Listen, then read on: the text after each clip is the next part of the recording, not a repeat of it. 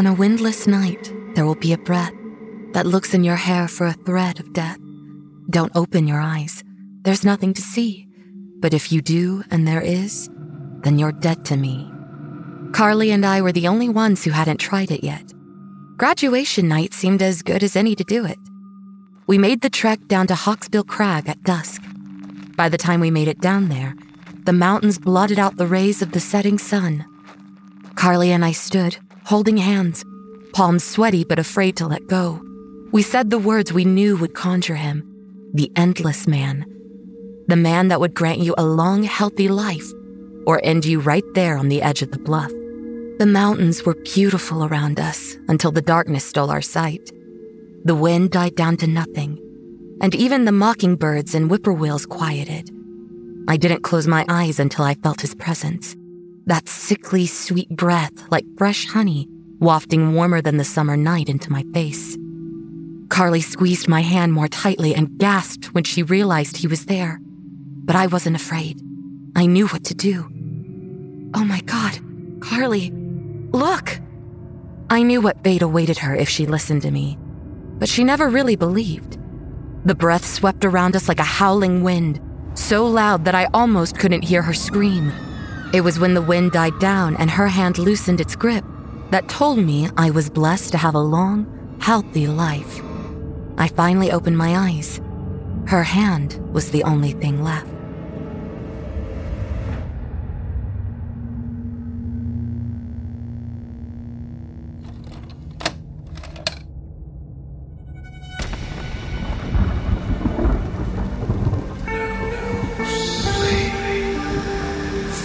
Dark hours when you dare not close your eyes.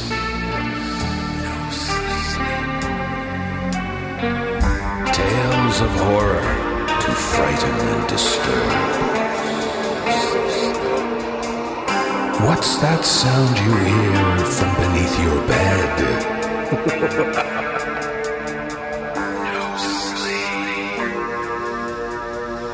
Join us as the sleepless hours tick past.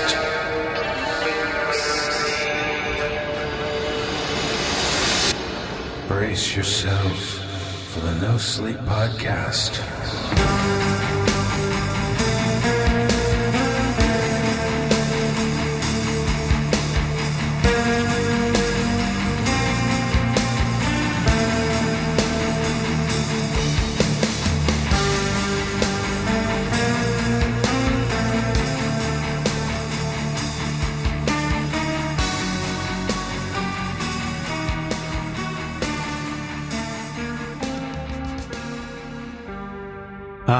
Beautiful friendship.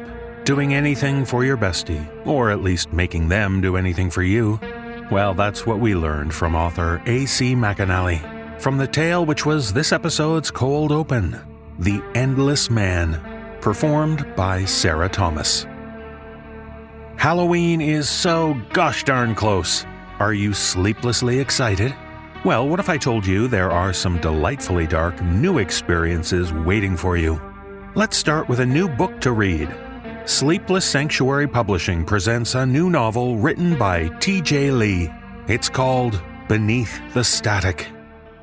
In a port town known as Mantis Bay, a group of friends gather in a basement in a bid to film the next internet viral hit. Reaction content is on fire right now. They just need to find something to react to. That's how they discover Beneath the Static and its disturbing presenter, J.J. Watson. What follows is a series of broadcasts that begin to unravel their collective truths. The sages must overcome emotional and physical trauma, past sins, and nightmares to confront J.J. Watson. But can they survive their secrets being dragged into the light? Can they survive what lurks beneath the static?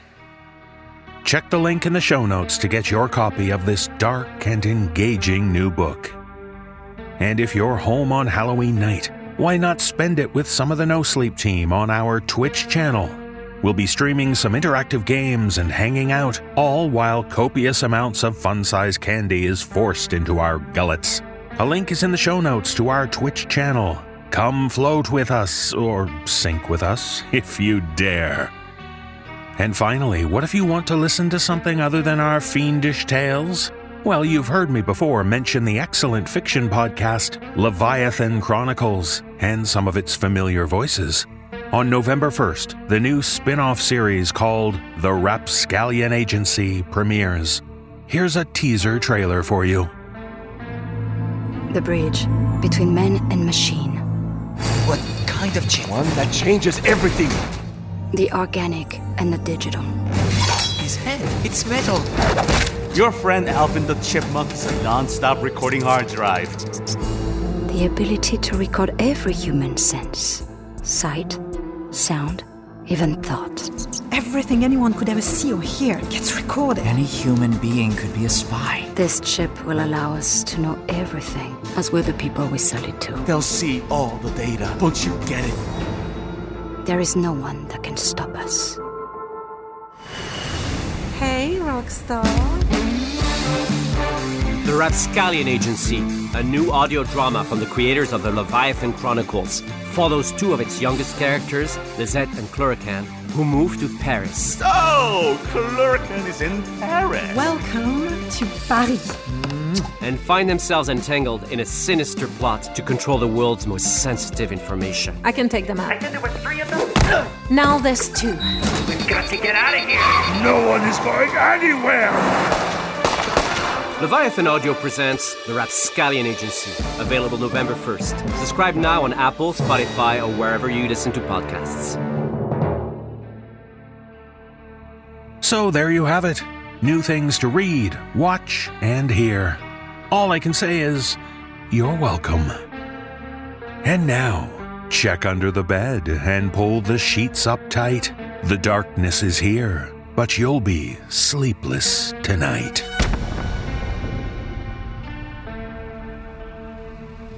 In our first tale, we meet some kids getting ready to go trick or treating.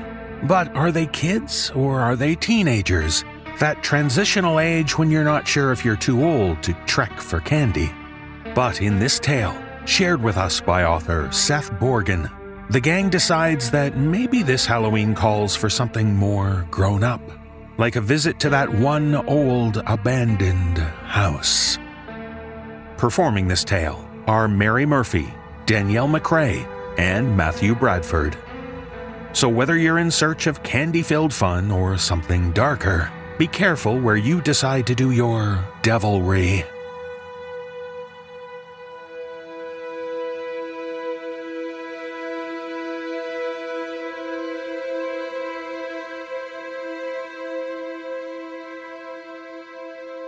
This Halloween caught Jules, Jack, and me at a weird point in our lives.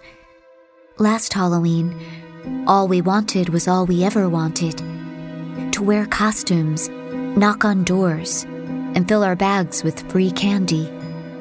Next Halloween, it's safe to say costumes and candy will have given way to mischief and low key devilry. Eggs, shaving cream, trespassing, maybe trying our hands at a local urban legend or two. This Halloween, however, who were we? This was decided at some point in that wordless way things are often decided between three best friends. While we still had a little bit of who we've always been left inside us, we owed it to ourselves to have one last real Halloween. To really do it, feel it, and tuck those feelings someplace permanent, right before an old friend became a stranger in a crowd. Thinking this is what we decided, I put on my black and white skeleton bodysuit and skull mask and headed out. The sun had just disappeared behind the trees, marking the unofficial start to our neighborhood's tricking or treating. The October air was cool and electric, and jack o' lanterns glowed in the fresh darkness like branding irons. Kids in costumes were already making the rounds, some in small groups, some with chaperones. As I made my way down the street, the recorded sounds of creaking doors and rattling chains and anguished moans from beyond the veil drifted into and out of earshot. Cutting through the occasional yard, I wound my way around plywood tombstones, and plastic skeletal hands grasping for moonlight and ankles. It was glorious. At least I thought so.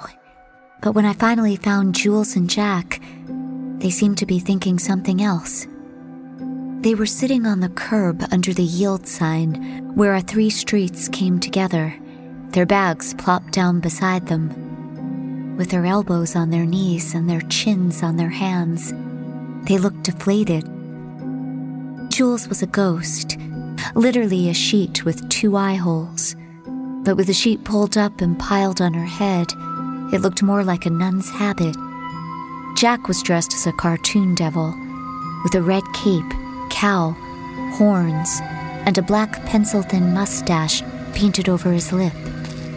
His plastic trident lay flat in the grass behind him, like a thing discarded. I stood over them. Their eyes barely acknowledged my arrival. Don't worry. I lifted my skull mask and popped it on my head like a hat. It's just me. Of course it's you. You're too tall to be anyone else. We're the same height, Jules. All three of us are too tall? There's taller. I said that. But it's true that we were on the older side of anyone I could see right then. Yeah, Esther. They're called parents. Their voices were flat, bored almost. Not at all the Jack who wore a second costume under his costume last year so he could loop the neighborhood twice. Or the Jules who, earlier this very day, said she was going to head out a half hour early so she could scope out which houses were handing out whole candy bars and which houses were handing out fruit. That was less than three hours ago. Forget all that. You're still you. I'm still me. You're still you, that's for sure. Across the street from us was Mr. Honeycutt's house. For trick or treat every year, Mr. Honeycutt's front porch consisted of three objects a coffin, a bowl of candy, and a sign that read, Take one if you dare. If you do, in fact, dare, the coffin flies open, and Mr. Honeycutt, wearing a movie quality Wolfman costume, snarls and growls and lunges at you with two hairy paws. The age of three, Jules, Jack, and I first became friends right there in Mr. Honeycutt's yard, huddled together, cold with terror, trying to muster the courage to approach the bowl, knowing what would happen if we did. Our parents snickering at us from the sidewalk. Ultimately, we didn't find the courage that year, but we'd found each other. The following year, Jules braved alone the wolf man, while Jack and I watched from the safety of the street. The year after that, Jack found his courage as well. And the year after, we braved the porch together until Mr. Honeycutt sent us flying into the night, laughing and shrieking at the same time. Exactly six years later, Mr. Honeycutt's coffin popped open with a heavy thud,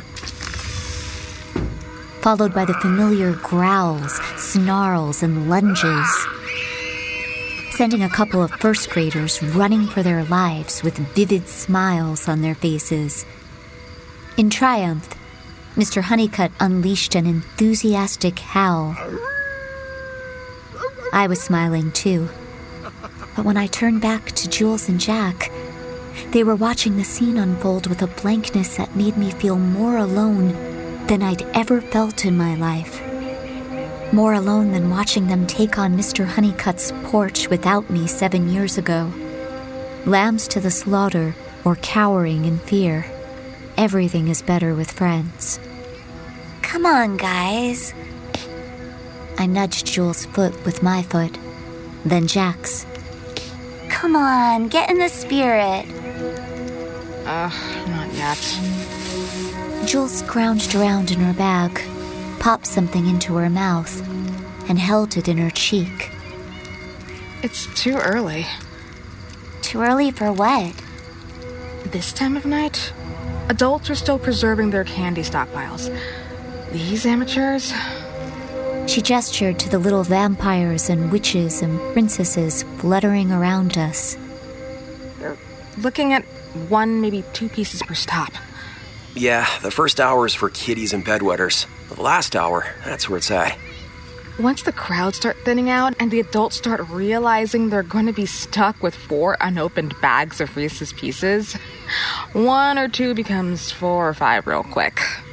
And when it comes right down to the wire, four or five becomes all you can carry. They'd really thought about this. I didn't know why they hadn't mentioned it before, but it did make a sort of sense. All right. Well, what are we supposed to do until then? Using only their eyes, Jules and Jack looked at each other, then at me. Yeah, about that. Go on. The, ruin, house. I mentioned earlier the possibility of one of us one day trying our hands at some of the local urban legends. Well, in our town, none loomed larger or cast a heavier shadow than the ruin house. Deep in the woods surrounding our neighborhood, there's an old house. Who built it when, who lived there, who first called it the ruin house once upon a time, no one knew. But there it was, what's left of it at least. The roof and two of the walls were clean gone, leaving a moldering foundation and two partial walls that came together to make a single corner.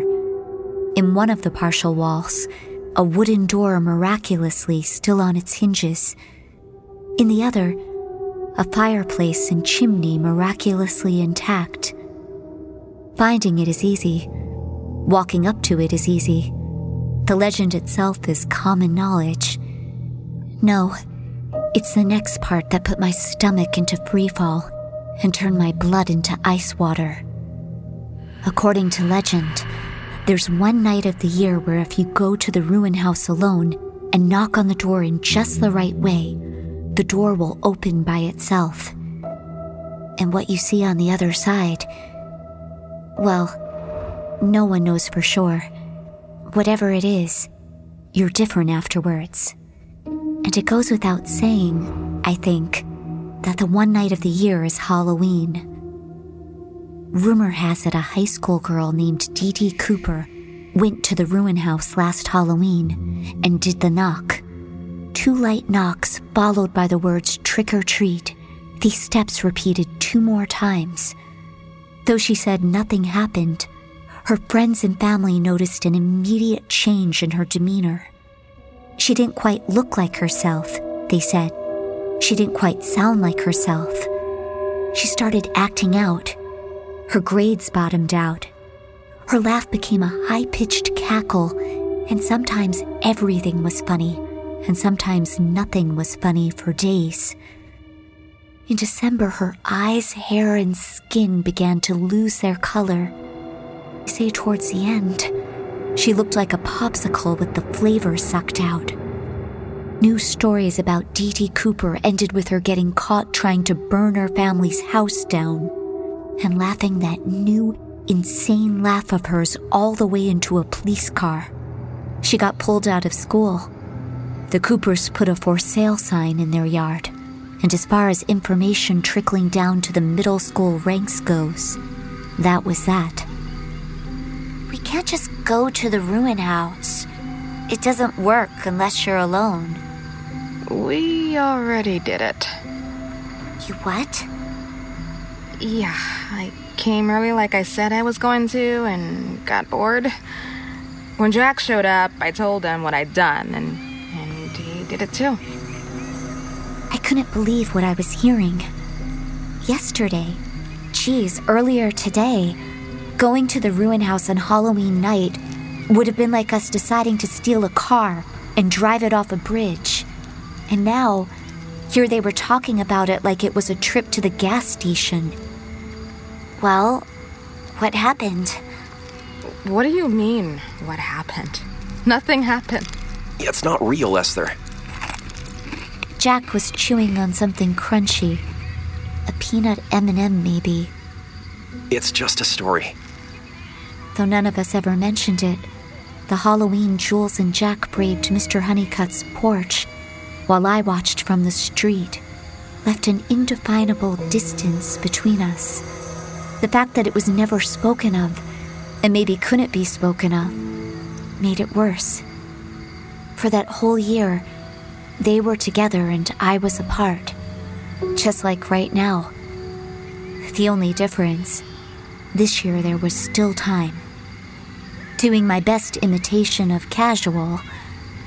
Okay, so if I go knock on that stupid door, when I get back, we can finally start hitting some houses? Duh. I mean, it's not like we got all dressed up for nothing. Where our neighborhood ends, a trail picks up and bends into the woods. That's where Jules and Jack stopped walking. A ghost and a devil watched a skeleton vanish into the night like I'd been dropped in lake water. As I walked, the sounds of a Halloween in full swing faded into chirring crickets and leaves crunching beneath my tennis shoes. At first, everything was darkness.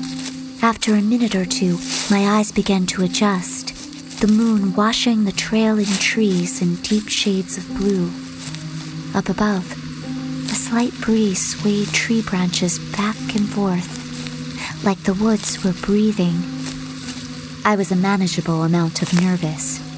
More than anything, every footstep felt like it was bringing me closer to Jules and Jack, not closer to danger, even in the mostly dark. I knew these woods like the back of my head. I know that's not the saying, but I always thought it should be. The real saying is, like the back of my hand. But if I was in a room full of people, and if I saw myself from behind, of course I'd know it was me. Who else could it be? That's how well I know myself. Anyway, that's how I knew I was getting close. That's how I knew where to leave the trail. Soon, the familiar silhouette of the ruin house rose up in front of me. Two jagged walls and a looming chimney made from smooth river stones.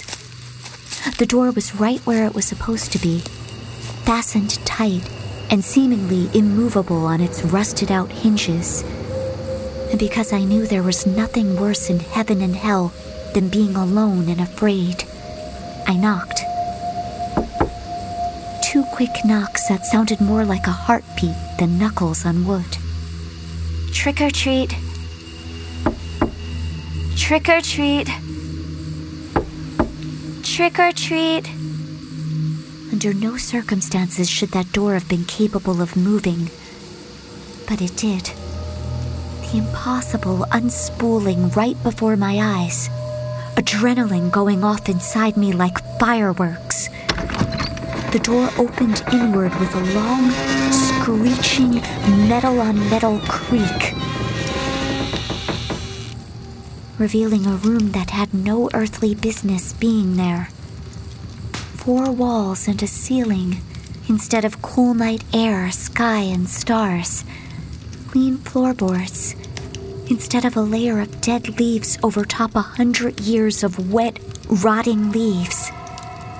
From every other angle, the ruin house was unchanged. Impossible.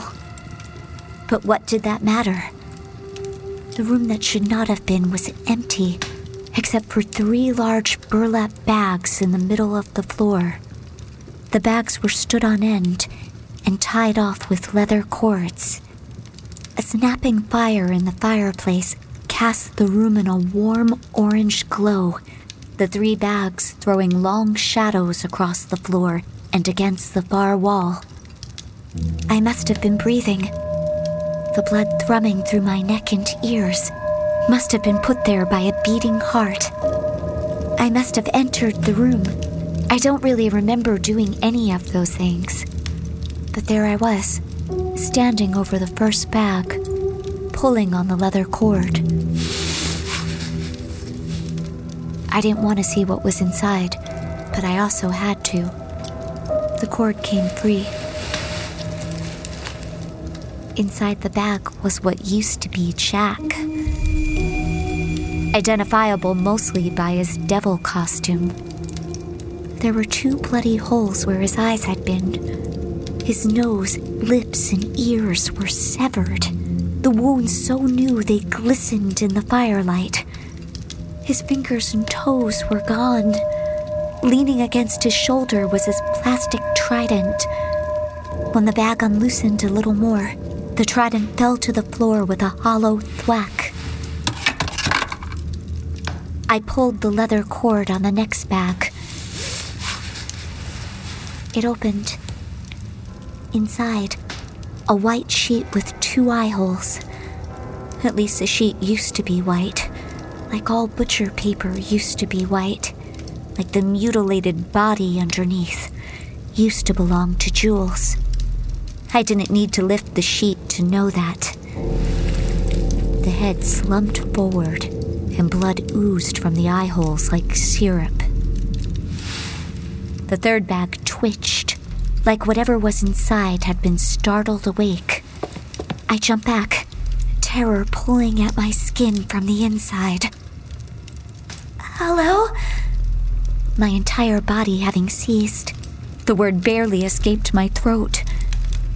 Nothing. Hello? The room was still. The bag was still. The fire crackled. Then, muffled, barely audible, a voice came from inside the bag. Hello?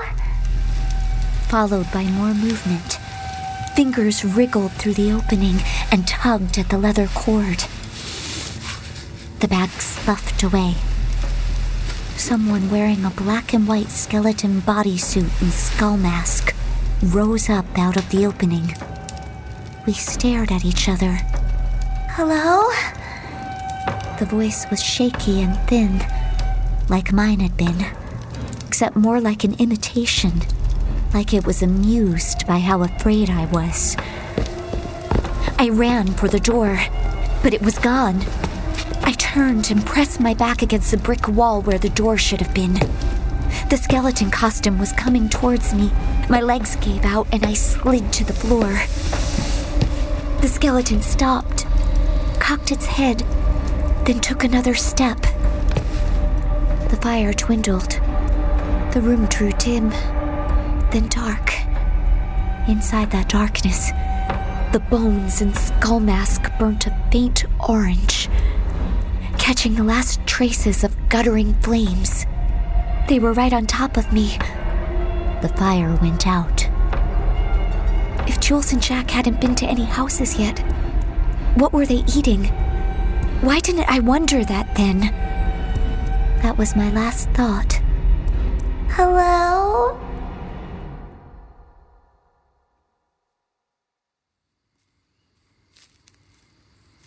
Jules and Jack were waiting for me at the edge of the woods.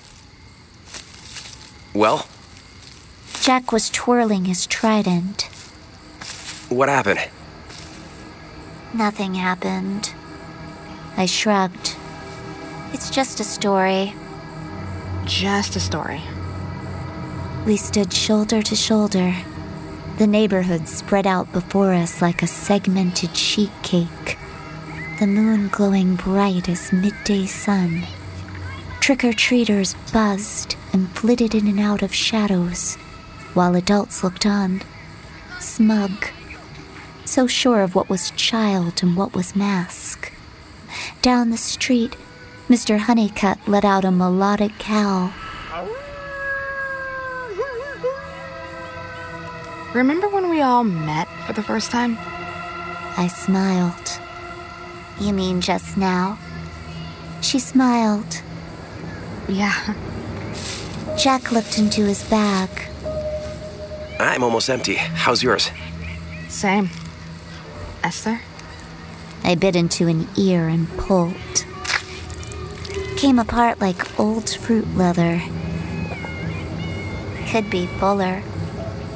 And so we hoisted our bags over our shoulders and ran, disappearing into that cool night air lit by candles and porch light, tinged with rotting crab apples, burning leaves, and the sound of our new laughter together.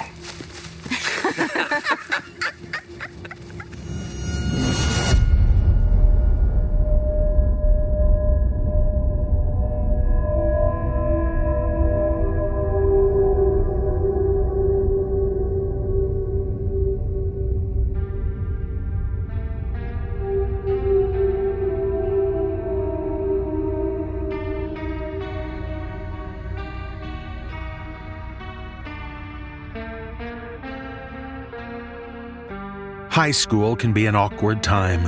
Even more awkward when you just moved to town and you're the new girl. There's a lot to learn about the place. But in this tale, shared with us by author Matthew K. Leman, Melissa not only has to juggle new teachers and friends, but also the rumors about the school and its dark and out of bounds gymnasium. Performing this tale are Linsay Rousseau, Katabelle Ansari, Kyle Akers, Tanja Milojevic, and Mick Wingert. So take those urban legends seriously. There's good reasons why you must never attempt to make Jerry's Run.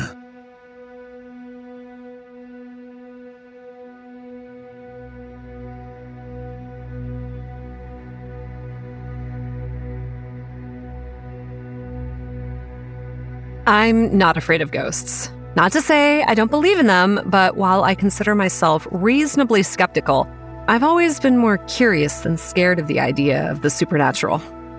Honestly, I wish I was scared of them. Maybe that would have been enough to avoid the incident that has haunted me ever since. It started with Kendra Reese. I was a new student at the high school of a small town in Pennsylvania, and she'd been assigned as my guide to show me around. She carried a sort of bored edginess I associated with angsty loners. Her hair looked messy in a deliberate way, like she styled it to make an ironic statement against styling your hair.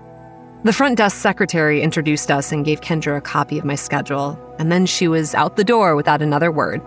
I caught up just in time to see her toss the paper into a garbage bin. We walked down a wide hall lined with lockers, bulletins, and school posters. Occasionally, we passed a classroom where teachers could be heard droning their lectures. The school had a dismal atmosphere and seemed darker than it should, like faulty wiring plagued the whole building. So, where's your first class? Ignoring the fact that she just trashed her copy of my schedule, I held up mine and said, Room C3, Mr. Boxley. Cool, so I guess I'll catch you after. She then took off in another direction. Shocked, I asked, Where is it? Uh, I don't know. Just ask the teacher. The teacher who's in the room that I don't know where to find? She rushed off and left me alone in the hallway. Great!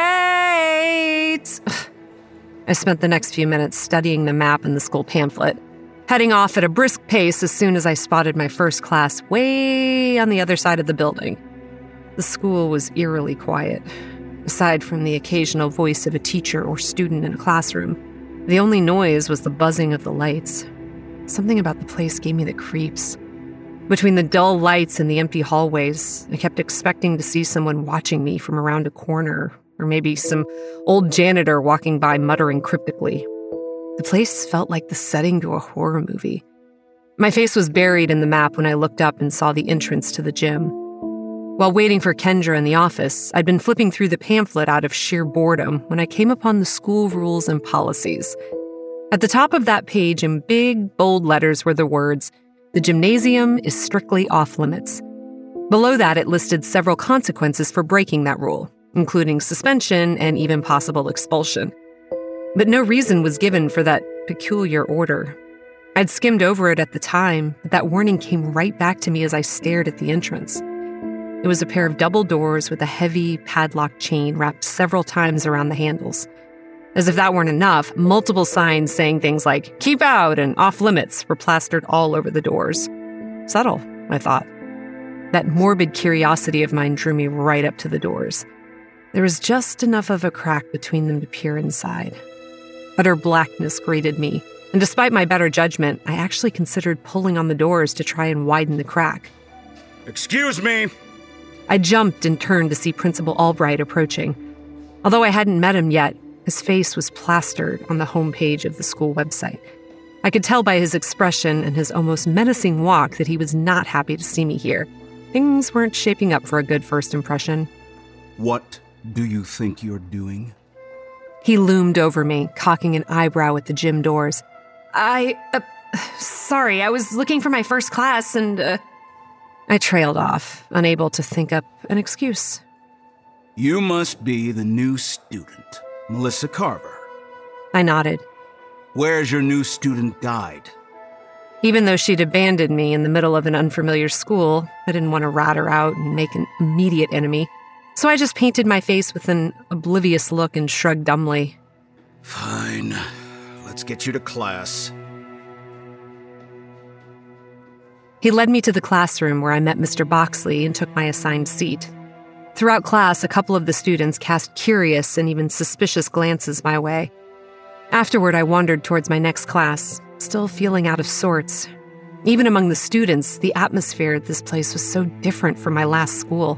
Everyone seemed reserved and melancholy, like something here had drained the energy from them. Along the way, I bumped into Kendra. Hey, find your way? A thick haze of perfume she hadn't been wearing before assaulted me, only vaguely disguising the hint of cigarette smoke. This must be why she volunteered to be a student guide in the first place. Easy way to sneak out for a quick puff. Before I could decide whether or not to give her grief for ditching me, both of us were startled by Mr. Albright suddenly appearing through the crowd. Ms. Reese, can you explain to me why you were neglecting your duty as a new student guide? She stammered for a second, but I cut in. I'm sorry, Principal Albright. It's my fault. I figured I didn't need a guide and just tried to find my own way before she got to the office. He studied us both, and I hoped he wouldn't notice the poorly hidden smell around Kendra. Just get to class. Don't let me catch you lollygagging again, either of you. I gave a stiff nod and tried to walk away, hoping Kendra would follow. Mr. Albright stopped me mid step. And Miss Carver, I would ask you to observe all the school rules here. He gave me a cautionary look, and I knew without having to ask what he was referring to. With that, he turned and disappeared down the hall. Hey, uh, thanks for having my back there. I shrugged. It's nothing. We stood in awkward silence for a few seconds. Want to hang out with me and my friends for lunch? Thankfully, she didn't abandon me this time, and we shared the following two classes before lunch. After getting our food, she led me to a couple of benches near a basketball court behind the school. Two other students sat chatting there, one of them a tall, lanky boy, the other a skinny girl with frizzy hair and thick framed glasses. Hey guys, this is Melissa. They both gave cautious waves. This is Travis and Sandi. Kendra then gestured at me. She's cool. Didn't even rat me out to the principal. You almost got caught smoking again? Shut up! She punched Travis in the arm as I took a seat. So, where are you from? Ohio. My parents and I just moved here. Oh, well, welcome to our little town of Penny. Hope you like small towns in the middle of nowhere. Yeah. Uh, this place sucks. You have to drive like 30 miles to the closest Walmart. I shrugged. Yeah, that's kind of why we moved here. My parents wanted somewhere quiet and out of the way. It didn't take long for me to relax around them. Most of the questions came from Sandi, who seemed sheltered and had a lot to ask about life beyond this town. Travis mostly just badmouthed different parts of the town, often followed by a punch in the arm from Kendra. I thought that was excessive, but figured that was just the kind of friendship they had. At some point, I realized we were sitting right outside the Forbidden Gym.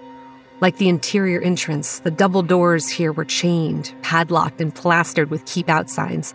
Someone even bothered to board up all of the windows. Eh, what's the deal with the gym? The shift in the mood was immediate and palpable. Each of them threw a cautious glance at the doors before facing me with tense expressions. We're not supposed to talk about it. Don't be a pussy. I noticed the way Sandi seemed to shrink back, looking down. Kendra then looked at me. It's haunted. I wasn't sure whether to roll my eyes or ask for more details, so I kept quiet. Back in the 80s, there was a basketball player named Jerry Harmon who was found dead in the locker room right before a big game. His body was near the showers and covered in blood. That part's a myth. My uncle was on the basketball team. He said there weren't any injuries. It was like he just laid down and died. Kendra punched him in the arm. Shush. The way she kept doing that was starting to get on my nerves. She resumed the creepy cadence and went on. After that, weird things started happening at the school, especially in the gym. Students and staff reported hearing sneakers running inside when the lights were out and nobody was in there. Some even said they saw Jerry's ghost watching through the windows. So they closed off the gym? Not exactly. At first, the staff tried to ignore it, but then it turned into sort of a game for the students. When the gym was empty and the lights were off, kids would dare each other to run from one end to the other. As the story goes, if it's dark enough, Jerry might come out and you can hear his sneakers running behind you. People started calling it Jerry's Run. It wasn't a big deal at first, until students started dying. That caught my attention. The first one happened about a year after Jerry's death. A new student took the dare, but he didn't make it to the other side. His friends looked inside and found his body just feet away from the door. Police couldn't figure out what happened, and the news reported it as a heart attack. A heart attack in a 16 year old kid. Then it happened again in the early 90s. Three deaths in the same place are more than a coincidence. So the school locked up the gym and banned anyone from going in. Since then, gym class and sporting events were all held outside. I had to admit, at some point I'd become enraptured by her delivery, and tingles started crawling along my skin. But I tried to play it off as nothing. Why not just tear it down? They considered it, but no one wanted to take the job. Word got around fast, and no one wanted to take the risk. This part of the country is kind of a hot spot for the supernatural. The adults don't like to talk about it, but you can tell they believe. Lots of hauntings here and in the surrounding towns. There was a big stir a couple years ago at this really creepy haunted museum. They'd just hired a new security guard and he died mysteriously on his first shift. So, yeah, people don't always dismiss the supernatural around here. Have any of you made Jerry's run? Sandi and Travis both looked at Kendra. I did. Sort of. Sort of? I made it halfway. Before she bitched out. Kendra slugged him in the arm. Dick, you bitched out before you even opened the doors. So, did you, you know, hear the footsteps? Yup. I heard them running at me from the direction of the lockers, and I noped out. I couldn't decide whether to be captivated or to blow it off as small town rumor. It was one thing for a town to have its own urban legends surrounding an off limits gym. It was another to say you actually had a close encounter with the ghost itself. But someone could have just been pranking Kendra. The conversation died as the bell rang, but my eyes were drawn back to the gym doors. I wondered if that history was the reason behind the bleak atmosphere of the school. Could the simple awareness of the dark past have that kind of effect on the people around it? That stuck with me for weeks after. The logical side of my mind battled with the more curious part that wanted to believe in things beyond human understanding. I tried to play it safe, like everyone else, and keep my distance from the gym. But then it happened. It was a month after I first came to the school. By now, Kendra and her friends had fully accepted me into their circle. I made a few other acquaintances and quickly learned that everyone seemed to know everyone here, and everyone seemed to have some connection, whether a distant relative or a friend of a friend, to the alleged ghost haunting the gym. We sat and chatted in the same spot behind the school during lunch.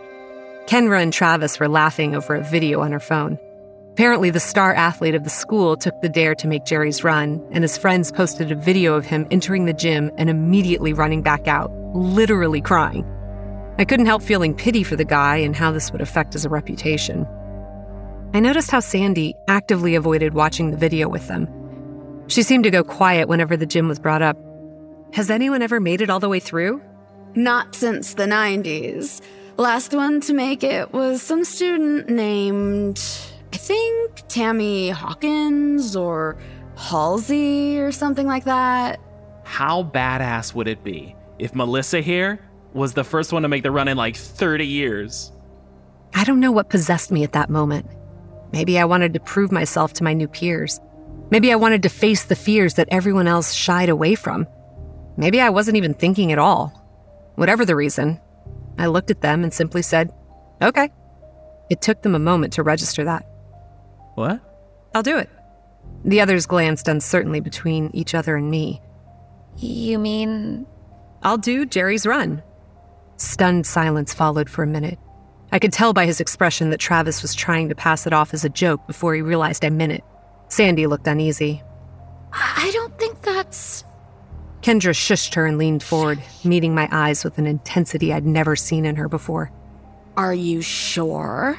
Others have done it, I said with a forcing shrug. You did it. Not really. That earned him another punch in the arm. Kendra's gaze never left mine. If you do this, you will officially be the most badass person I've ever met. We could get in huge trouble. Don't be a pussy. I felt a twinge of anger, though I kept it to myself. Surprisingly, Sandi didn't back down like normal. We can't even get in. The doors are padlocked. I'll handle that. I didn't bother to ask what she meant by that. I'm serious. I'll do it. And that was it. We agreed to meet at 8 when the school would be empty.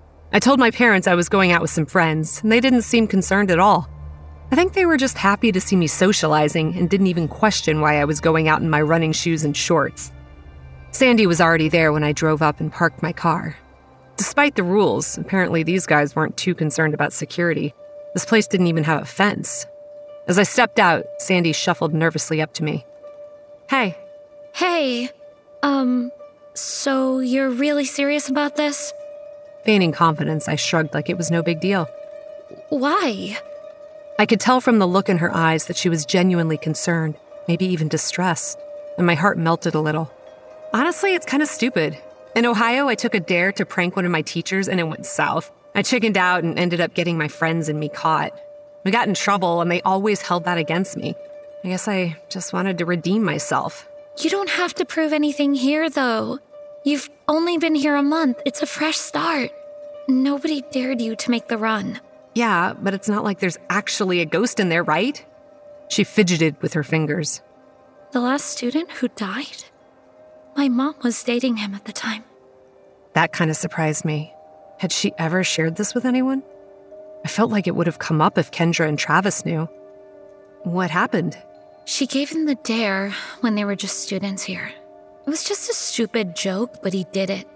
She waited on the other side and heard footsteps running up to the door, but then they stopped.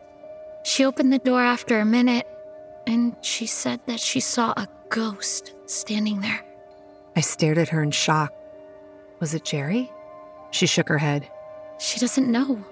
She was so scared that she ran away screaming. The next day, her boyfriend's body was discovered in the gym, and that's when they closed it. She's never really gotten over the guilt.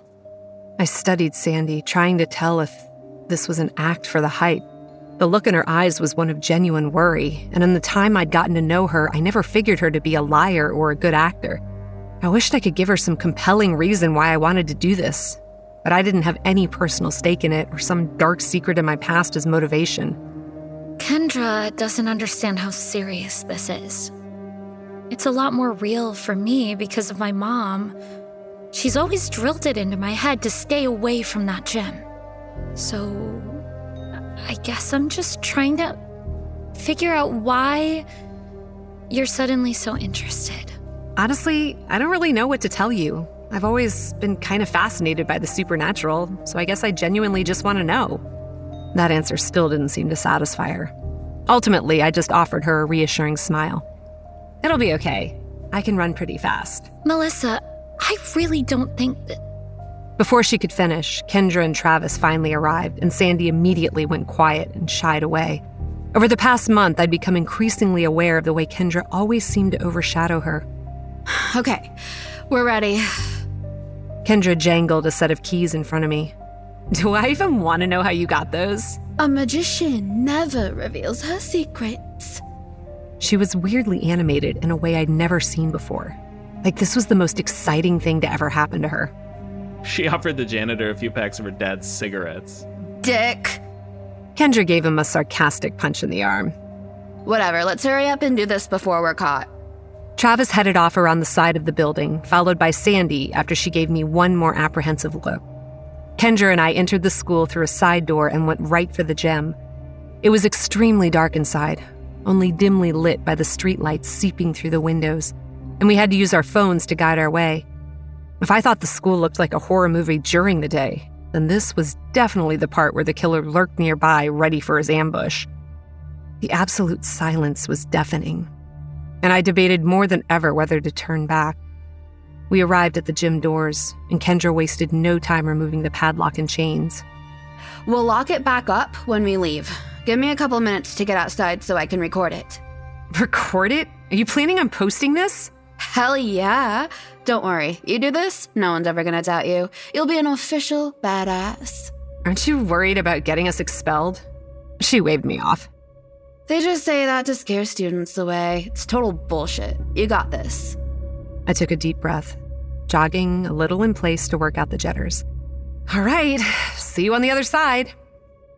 Then, for the second time since we'd met, she left me alone in the middle of the school. At this point, I know what you're probably thinking. This is the kind of decision idiots make in horror films right before getting killed. But this was real life. I wasn't afraid of ghosts, remember? I pulled open the doors and met a yawning darkness. A musty odor greeted me. Even standing in the entrance, I could tell that something was off. It felt as though it wasn't just an absence of light, but the dark itself was a physical thing. It felt heavy, almost humid, like I was literally walking into the jaws of the beast. Taking a deep breath, I stepped in and closed the doors behind me. As soon as the blackness engulfed me, every cell in my body wanted to bail. But I knew if I backed out now, I'd have this hanging over me for the rest of high school and maybe beyond. I'd lose the respect of the only friends I'd made here, and I did not want to go through that again. I started running, virtually blind. I could make out the hint of dim light barely peeking underneath the exit opposite from me, and I made a beeline for that light. It shouldn't have been that far, but somehow it felt miles away. Every echo of my footsteps sent a jolt up my spine, like the darkness itself was a living thing and I was disturbing its peace. I thought the air would be dry and dusty and thick with the smell of rat crap. Instead, it almost seemed moist but cold, like the chill after rain. And the smell. I hadn't noticed it at first, but the further I ran, the more I became aware of a stench that reminded me of sewage and something else. Some sort of sickly, rotting odor.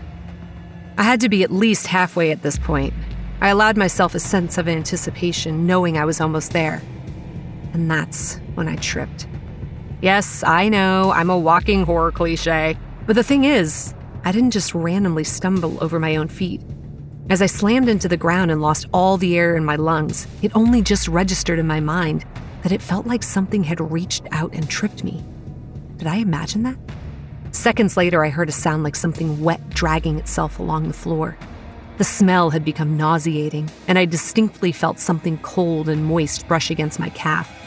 I tried to scream, but all I could manage was a choked gasp as I scrambled to my feet, sprinting for the tiny light on the other side of the gym. That's when I heard it. I didn't immediately register it as it started off quiet, but it quickly picked up both volume and pace. Footsteps running behind me. In my panic, I only barely realized that it was not a pair of sneakers, but what sounded like wet, bare feet slapping against the floor. I became hysterical as I pushed my body beyond its limits. I know that I said I'm not afraid of ghosts, but if you were running blindly in the dark and heard that sound, you'd freak out too. I collided with the doors, which thankfully burst open at my assault. With everything else that happened, I honestly hadn't expected them to, and I did not hesitate to push my way through and slam them shut. A sudden uproar of whooping and hollering startled me. Oh I spun around as Kendra and the others surrounded me, cheering. She was holding her phone up to record the whole thing, and she put her arm around my shoulders and turned the phone for a selfie shot with me. You saw it here first, ladies and gentlemen. Melissa Carver just made Jerry's run and is officially a total badass. More cheering from her and Travis followed, and even Sandi threw her arms around me. though I wasn't sure if it was in congratulations or relief. All right, losers, let's get out of here. As we walked away from the gym, I took one last look behind, almost expecting someone or something to burst through those doors. But they remained closed, and I heard no other sound. While Travis hurried to lock up the doors on both sides, Kendra and Sandi escorted me back to my car, clearly seeing how shaken I was. That wet, slapping sound of feet continued to echo in my mind, and at some point I remembered that feeling of something touching my leg. I checked my calf and was shocked to find a dark, wet smear there. I wiped at it with my sleeve and sniffed it, wincing at the same stench of sewage and decay from the gym. A day later, I sat on my bed, my unfinished homework in front of me. I couldn't stop thinking about the gym. My friends and I had celebrated by going out and getting some ice cream and watching the recording several times over, but we didn't talk much about it beyond that. They asked me if I heard Jerry's footsteps, but after I answered in a daze that I had, they seemed to know not to question me further. Since then, I'd been trying to get it off my mind, but it lingered there constantly. A chime from my phone brought me back to my thoughts. It was a text from Kendra with a video attachment. Holy shit! Did you see this? I opened the video and wasn't surprised to see the recording of my panicked emergence from the gym. Confused, I texted her back. What am I supposed to see? A moment later, she replied, Look inside the door right before you close it. A mix of foreboding and irritation crept into my chest. Why couldn't she just tell me? I turned up the screen's brightness and played the clip at a slower speed. My heart dropped when I saw it. I was so dumbstruck that I had to play it back just to make sure it wasn't some glitch in the recording. In the instant before I shut the door, a figure appeared in the opening. It was so dark and happened so fast that I wasn't surprised none of us had noticed it before. But the more I watched, the more clearly I could see it. There was another person in there with me, reaching from the dark right behind me before I shut the door on them. I paused the video and zoomed in, trying to get a clearer look. Through the heavy pixelation, I was able to make out a few details. It wasn't what or who I expected. It was not some student from the 80s in a basketball jersey or any student at all that may have died in that gym. It was a woman. Not a young woman that could pass as a teenager, but a lady probably in her 40s or 50s, though it was hard to tell. She wore a frilly red blouse that was torn and soggy, with matching smeared lipstick contrasting against her ghostly gray skin. Her dark hair looked like it had been curled before turning into a wet, disheveled mess. She might have been beautiful if not for the way her mouth stretched into an unnaturally wide, silent wail. My skin crawled, and I found myself looking around my room as if expecting to find something waiting to pounce on me. Another text from Kendra startled me. Did you see it? My mind tried to rationalize it. I doubted my friends would have pulled this off as a prank, but maybe someone else? The only other person I could think of was the janitor. I doubted he would have had enough time or interest to put something together like this. I texted Kendra. Oh my god, this is a joke, right? No, I swear we didn't set this up. While I debated with myself whether I could trust her, I kept watching the video. It didn't look like the woman was after me. Her arms were outstretched, but it wasn't me that she was reaching for. If anything, she seemed to be reaching for the exit as I slammed the door in her face. Who is that? I texted. I have no idea. Who cares? This makes it so much more legit. With a frown, I asked her not to post it on social media. This, of course, spurred her into a fit of pleas, but I stayed firm even when she told me not to be a pussy. As much as she wanted to share proof that I had made it all the way through Jerry's run, I didn't want to draw attention to this new discovery. Besides, I was still worried about the trouble we'd get in with the school. In the end, Kendra begrudgingly agreed not to share the video. I obsessed about it for days. My friendship with Kendra, and by extension Travis, began to fizzle out at that point, but Sandi and I actually grew closer. With her help, I did a lot of research on past victims of Jerry's run and their relatives, but I couldn't find anything. I still hadn't let go of the possibility that someone was fooling with us. The more I thought about it, the more convinced I became that this was genuine. There was no way that someone would just be lying in wait, made up to look like a shrieking ghost.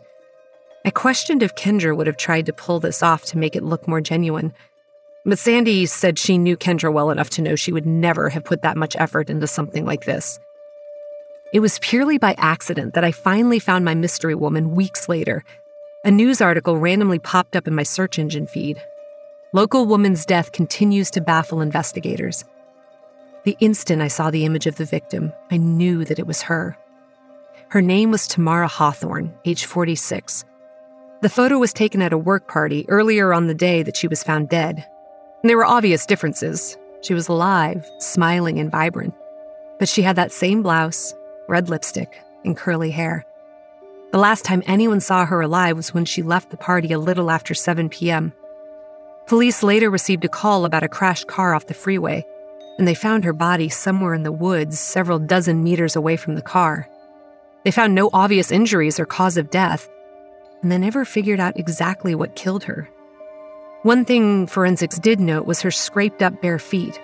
Her high heels were found abandoned closer to the car, like she'd been running from something and had kicked them off. Bare feet. Somehow that was the detail that struck me above the rest, and I knew I had found my ghost. But something else frightened me more than this discovery. According to the article, her body was found around 8 p.m. outside of a town approximately 130 miles away from here, around the time that I made Jerry's run. So, why did the ghost of a woman who had died near a town two hours away suddenly appear in the supposedly haunted gym? What was the connection? I did eventually find it. In her obituary, it mentioned that Tamara grew up in the same town where I now live. Something in my head clicked in place and with a growing dread, I called Sandi. What was the name of the last student to finish Jerry's run? I can't remember exactly. Um, it started with a T? Tara or something? Tamara Hawthorne? Yeah, that sounds right. Why? Is, is everything okay? I hung up, too stunned to say anything or reply when she started sending me texts. There it was Tamara Hawthorne made it all the way through Jerry's run as a student here and had now turned up dead 30 years later. But it wasn't that specifically that horrified me at the moment. It was the last thing I discovered in the video right before making that connection. On probably my hundredth viewing, something occurred to me. As I observed before, it looked like she was reaching, almost leaping. Not for me, but for the exit. As I looked closer, I realized with a shrinking dread that just as I turned to push the doors closed, she was suddenly jerked back into the darkness. Not like she stopped or retreated, but like something yanked her back. When I looked even closer, I could just barely make out what looked like a black, wet, twisted appendage, like something between a tentacle and a spider leg with too many joints, lashing out and ripping her back into the dark. Everyone who'd heard the legend of Jerry operated under the assumption that the haunting was limited strictly to the gym. But after what I saw, I realized the truth. Something lived in there that had a much greater reach than just the gym or even the school. How many other unexplained deaths around here were tied to this thing? How long before I would be counted among them? Tamara made it for 30 years, but it still got her in the end. I couldn't help but feel it had specifically chosen that night to take her and allow me to see her, like it was warning me or taunting me. Sometimes I wake up in the middle of the night to the faint smell of sewage and rot, and I think I can see twisted limbs in the shadows from my window. But when I look, it's just the branches of the tree outside, and the smell is gone. I don't know if it's real or if I'm just imagining it, but I make sure to never be alone anywhere in town, especially when it's dark. And I absolutely keep my distance from the gym and tell anyone who will listen to never make Jerry's run. I'm not afraid of ghosts. Monsters are a different story.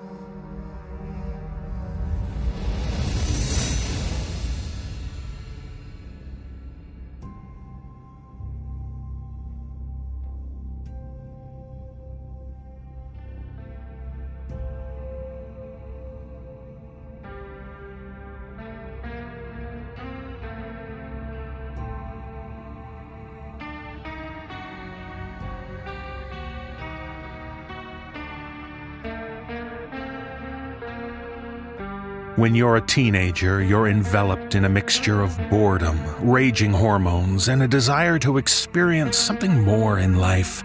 Getting high, getting laid, just getting away from it all.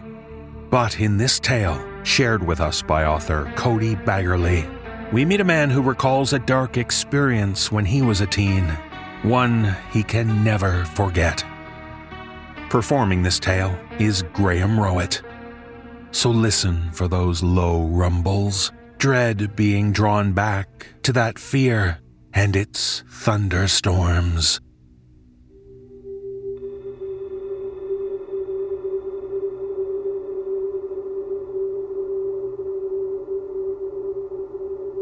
When I was growing up, there was this house that all the kids liked to sneak off to. You took a right off Main Street, all the way to the edge of town, then hook another right onto Francis. You followed an old paved road covered in cracks that spread like the limbs of an old oak. Next, you'd drive a good five miles, and then turn onto one of those old country roads covered in loose gravel that no one ever bothered to name registered under a number buried so deep in old court records that it would take a full scale excavation to uncover. Go somewhere around 15 minutes that way, around some sharp curves and up and down more than a few hills, and when you're truly lost, you're almost there. After that, it's just a few more minutes down an even older, rutted driveway. As far as anyone in town knew, whoever owned the house last must have died off without a beneficiary because no one claimed it or put any care into its well being for generations. But when you're a horny kid just looking for a place to get a little wasted on a Friday night, you don't really put much thought into the logistics of ownership for the abandoned house you, and your older siblings before you, and your parents before them, are squatting in. There was just something about that old house some type of allure to it that brought congregations of the town's youth out there to act a fool for generations. No amount of parental lectures or police raids by the same hypocrites who did the same damn thing when they were kids could ever dissuade any of us. We were teenagers, damn it. We knew best. And there was just something too irresistible about that old antebellum, way out there in its own little world. The house itself stood tall and proud, despite being well over a hundred years old. You could even see some of the paint left. Well, the paint that hadn't quite peeled off yet. Almost looked royal with those old columns lining the front of the wraparound porch. The house was three stories tall, and despite the wear and tear, there was something noble about it. The house was old, but it was made from strong bones, and seemed to grow out of the soil itself from even stronger roots. I'm not quite sure what made me think of that house tonight. I hadn't really put much thought into it in several years. Not since I put that town in my rear view. Moved upstate, then out of state, and just kept going till I reached the coast. I've been too busy to revel in nostalgia, but I just can't seem to get my mind off it tonight. Not since that kid. Coming in earlier, I noticed the garden at the base of my apartment complex that always smells of fresh flowers, and inexplicably, like spring year round, had taken a sour turn. Instead of lilacs, it was like I stepped into that old, dilapidated front room, permeating a stench of upturned soil and rotting wood. Oddly relaxing in a graveside funeral kind of way. I shower to clear my head and cleanse my sense of smell to wash away nature's decay from my nostrils, but all I feel is a heavy downpour under that old elm out front. The only tree growing in what had to have once been a beautiful yard. I close my eyes, and it's a cold spring night all over again. The white dots, when I shut my eyes real tight, even look like little stars speckled behind storm clouds, fighting to be seen and losing definitively. Before I get too lost into some old, nearly forgotten reverie, I shamble my thoughts to that kid at the bodega earlier this afternoon. No taller than five four, slim as a budding willow, and hair the color of mud under a midnight sky. I swear to God he could have been you. Twenty years ago, that kid would have damn near been your twin. I don't know. Maybe it was just the baseball cap. The red one. It was a lot like the one you wore that night. At the house. I opened my fridge, hoping to find a little relief for my uneasy stomach. But all I find is that bottle of Carlsberg beer you stole from your brother's stash. The twin to the one you drank earlier in the night when we first got to the house and realized it was just going to be us. It was surprisingly bright for midnight. I still remember how clearly I could see you, even without a campfire. I remember that beer, too. It wasn't cold anymore, but it wasn't quite warm yet either. Perspiration running down onto my fingers as the contents desperately clung to the last bit of chill, like a dying man to his last breath. It was absolutely disgusting. But you can't be too picky when you're 16. I take a good long drag of that bitter honey, that amber poison. I take that drink that I shouldn't have taken, then, all over again. And with it comes the thunder. Faint at first, but steady. Growing stronger and nearer as I close my eyes to the fresh moonlight peeking out from the clouds, from the kitchen light that suddenly turns into a goddamn beacon. I can handle my alcohol better now than I could then. It made me do things. Things I didn't mean.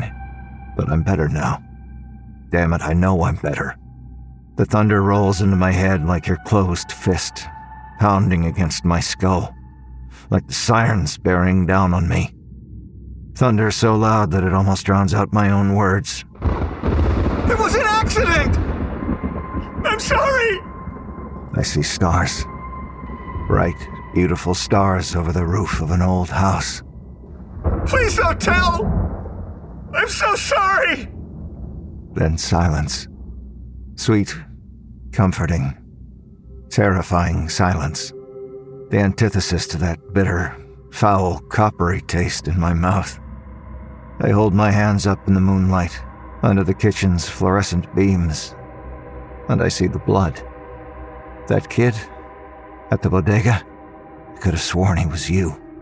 I wonder, just for a moment, am I there again? Under that old elm outside that old house? Am I with you? Am I there? The sirens come to a halt down by the garden. It wasn't you, after all.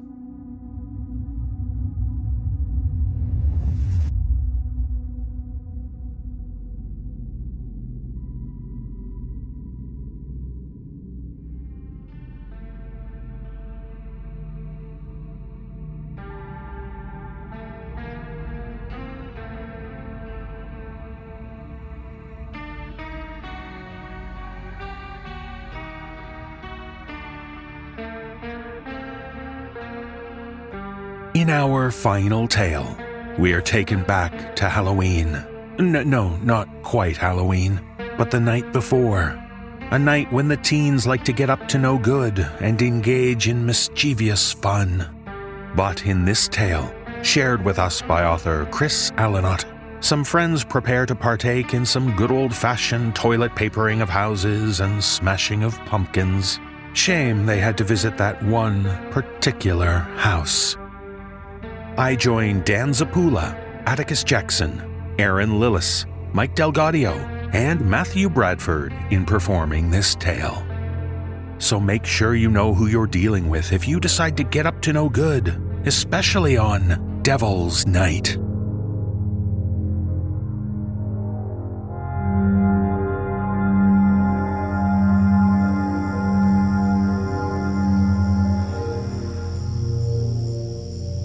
I took the last drag off of my smoke and lit another on the coal. There were only seven left from the pack I got Tim Styles to buy for me last week. And I've been meaning to share, but screw Jason if he was gonna take all frigging night in the store. As if I'd conjured him, the door of the Fast Mart banged open, and Jason jumped down the steps, prize under his arm. He flipped the six pack of toilet paper up in the air with his right hand. It turned end over end, and he made a showy dipping catch with his left hand. Why'd you get the expensive brand? We're not wiping our asses with it. What the hell does the brand matter? Jason looked at the package. I didn't even look at the different kinds. Dude, the brand doesn't matter. We had 10 bucks and you just spent six of it so the trees can feel soft little kittens beneath their branches. Oh, Jason frowned. shit. I guess we can forget about the spray paint. I didn't like cutting Jason down, but this wasn't the first time the big goof had spoiled our plans by doing something stupid. Jason stood in front of the convenience store steps, the bag with the toilet paper drooping from one finger at his side. Sorry, man. I gave him a what the hell is wrong with you look, then let it go. He looked pathetic, and besides, it would take a lot more than the wrong toilet paper to ruin the evening. I offered him a smoke. Whatever. It's cool.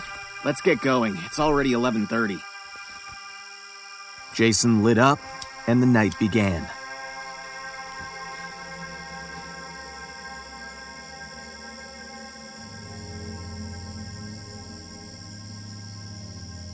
Over the next 45 minutes, Jason redeemed himself. He hit on the perfect technique to get the TP super high up in the trees without breaking. The trick, as he demonstrated, was to double up the first two feet or so before lobbing the rest of the roll high into the air. It Doesn't hurt that we're using the good stuff. Three quilted plies, man. That's good paper. That one got me, and I started to laugh. Later, when the last roll was spent, we went after the pumpkins.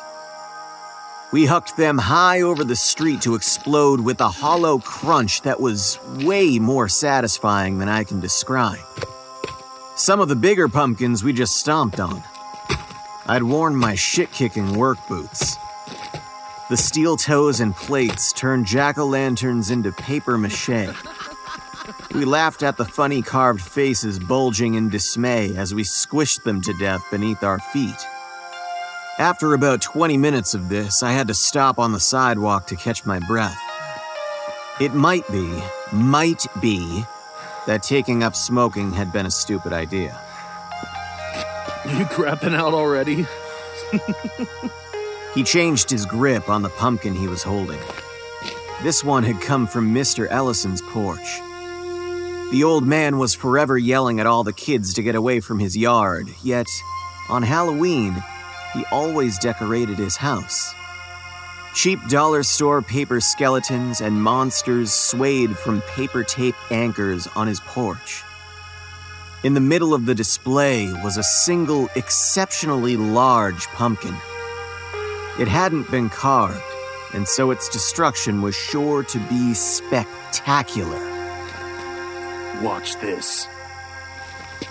Jason picked up the pumpkin in both hands and swung it, granny shot style.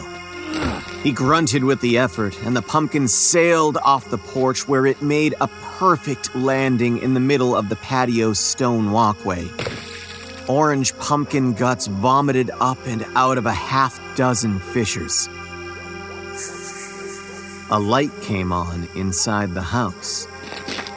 We booked it across the street and threw ourselves to the ground behind a hedge.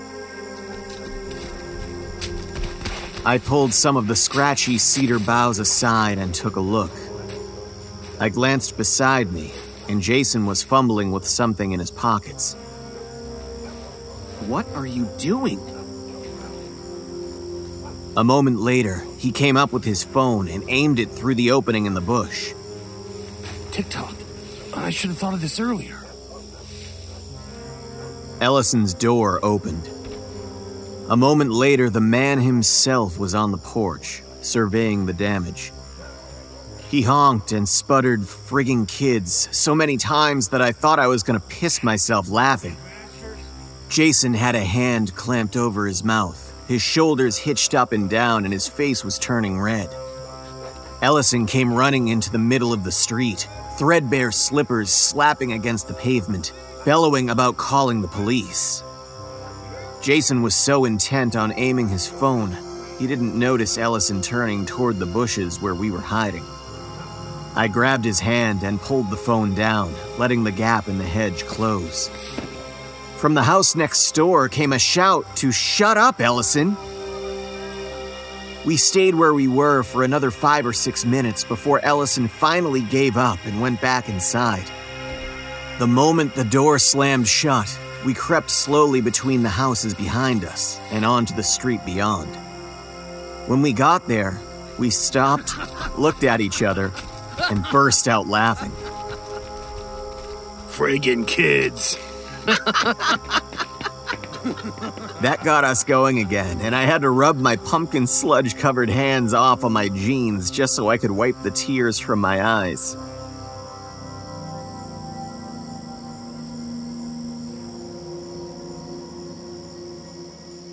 By two in the morning, we reached the end of Laurelin Drive and stood staring up a sloped lawn to the enormous house on the corner.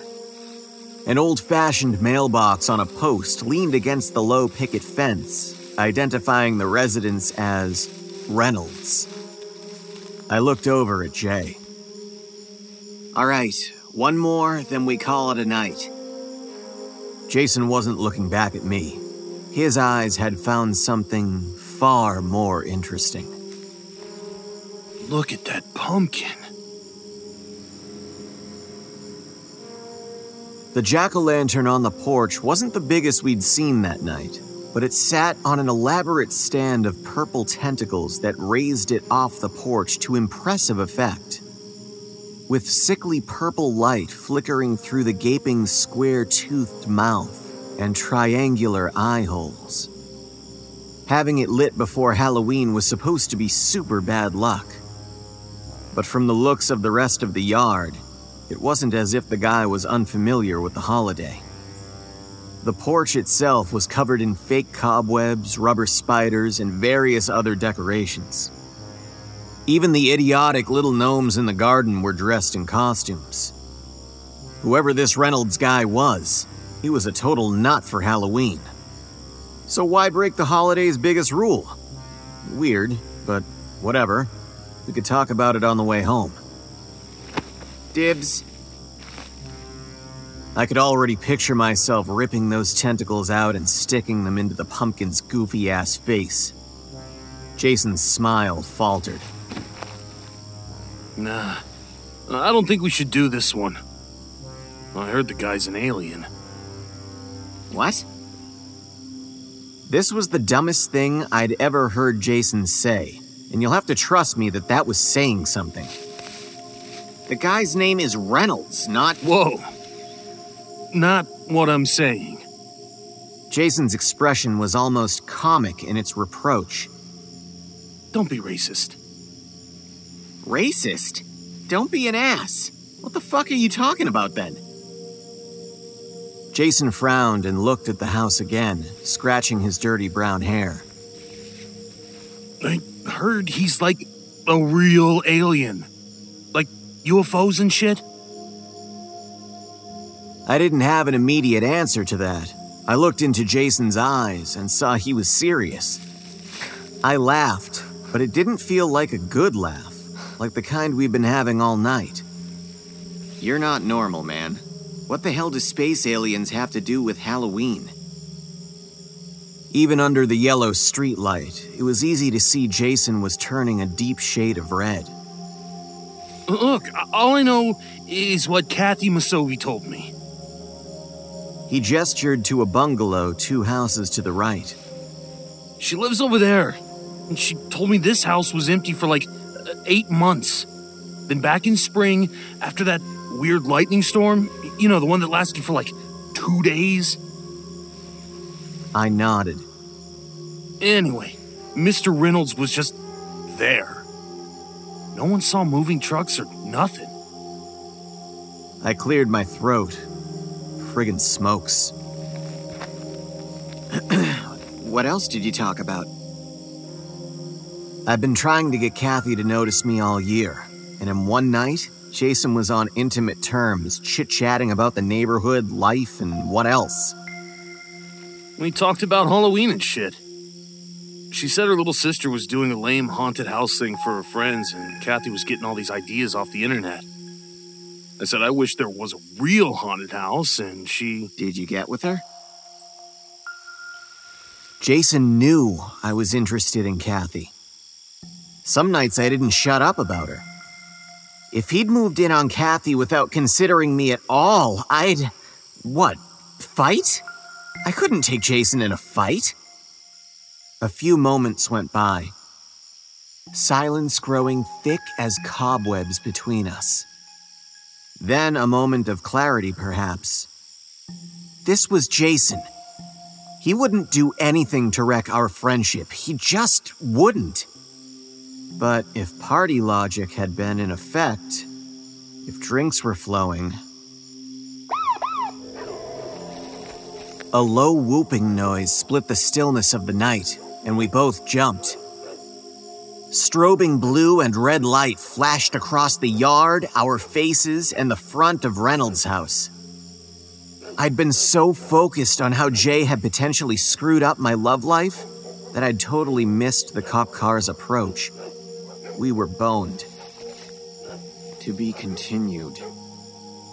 I muttered to Jason under my breath, then shut up as a thoroughly unimpressed police officer got out of the car and walked toward us, shining her flashlight right in our faces.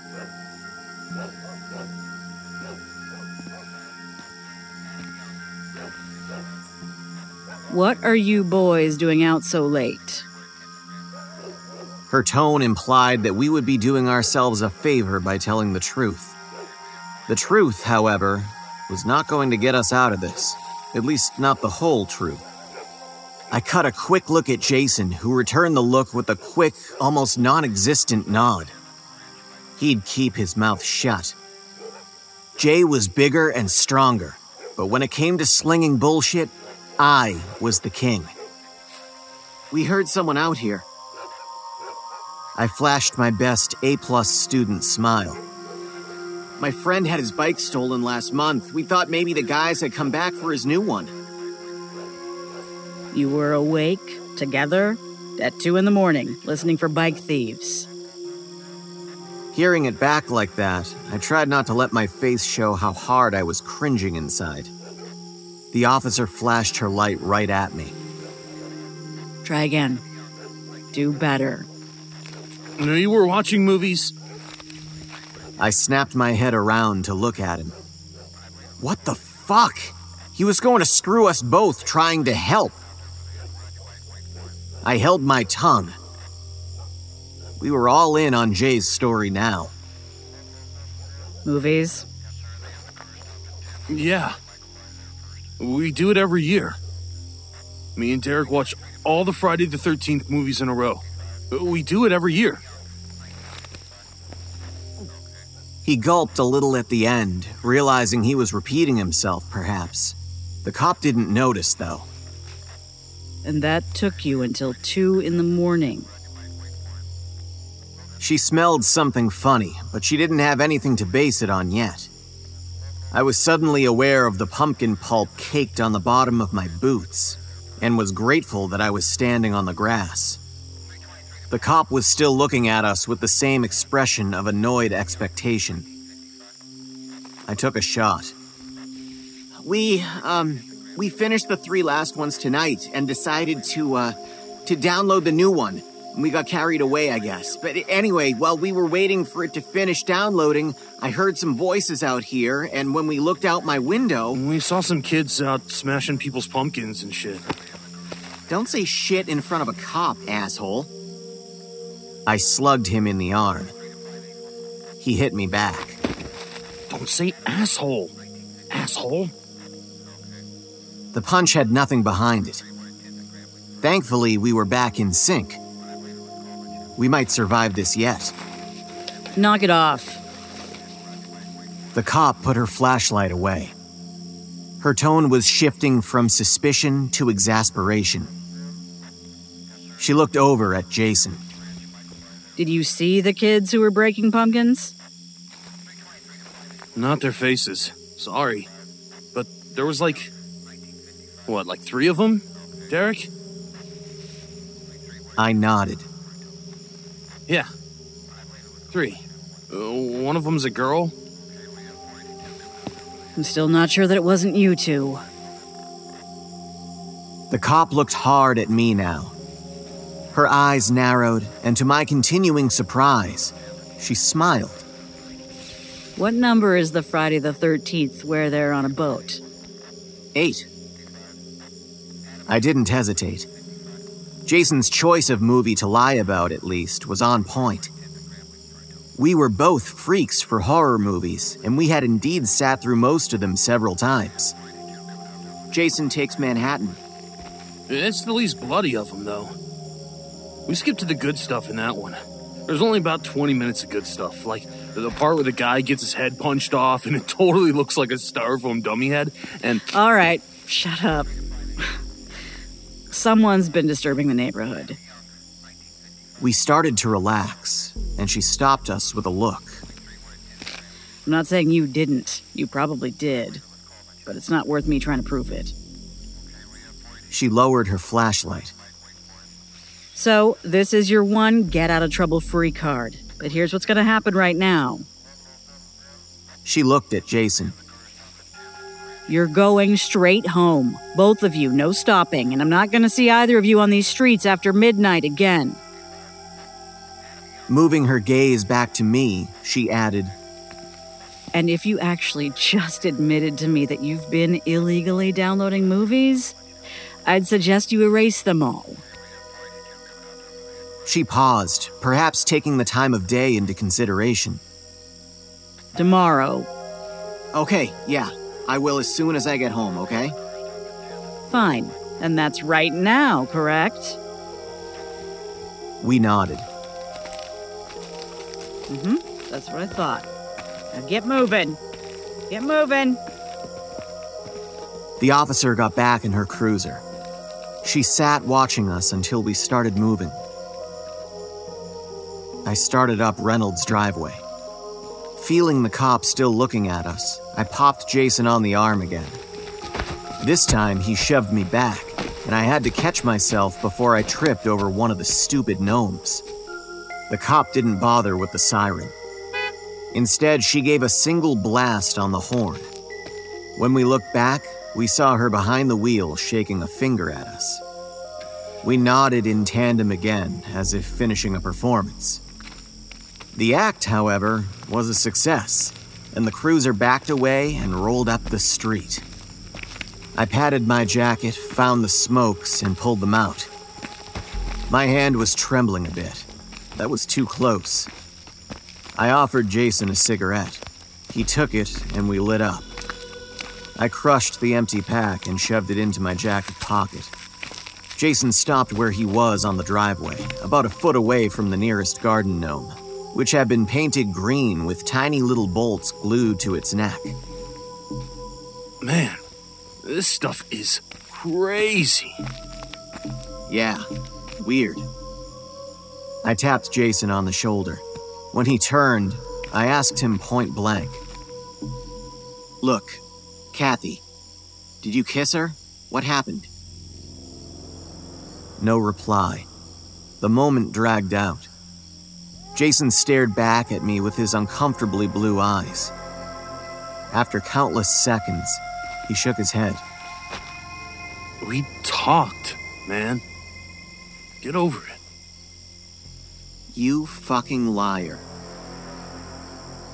I knew as I said it that I was hurting our friendship, perhaps for good, but I couldn't help myself now.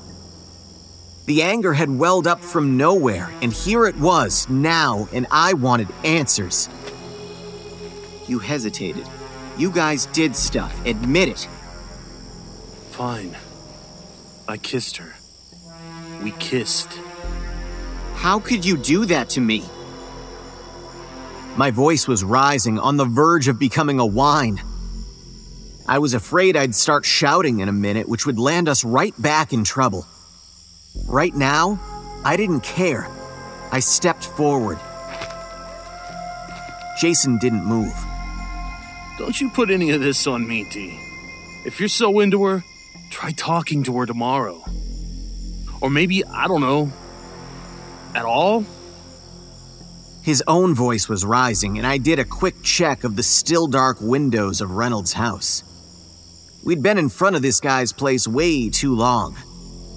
If he came out, the cop would be the least of our worries. Picking a fight with Jason right now was idiotic. What the hell was wrong with me?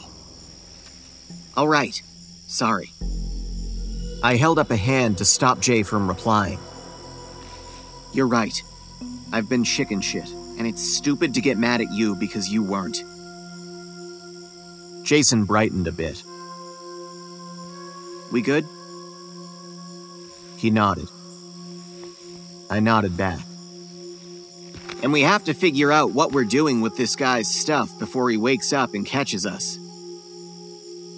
Jason started, as if he'd temporarily forgotten that we were in someone else's yard.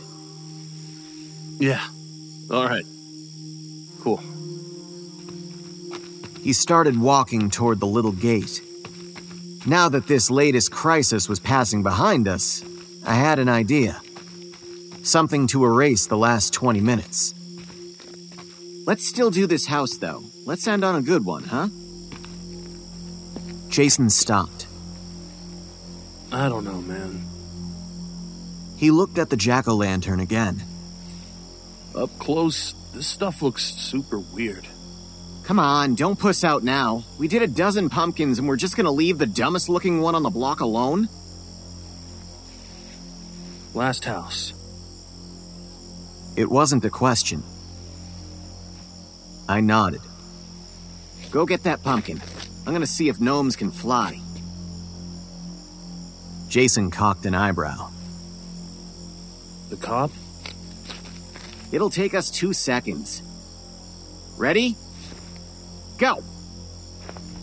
Jason went. I took a deep breath. It felt, for the moment, as if the natural order of things had been restored. Taking two quick steps, Jason mounted the steps. He paused, looking at the banister. Even the lights are weird, man. They look like plants. There's leaves and shit all over them. I didn't answer. I was already at the little Frankenstein gnome. Even though it was my idea to trash this house, I was starting to drag. 3 a.m. was just around the corner, and weekend or not, it had been a very long night. Bending down, I picked up one of the ceramic statues that had been draped with a tiny sheet. The statue was heavier than it seemed. I started to cock my arm back, aiming to clear the low hedge and shot put the little fucker out onto the sidewalk.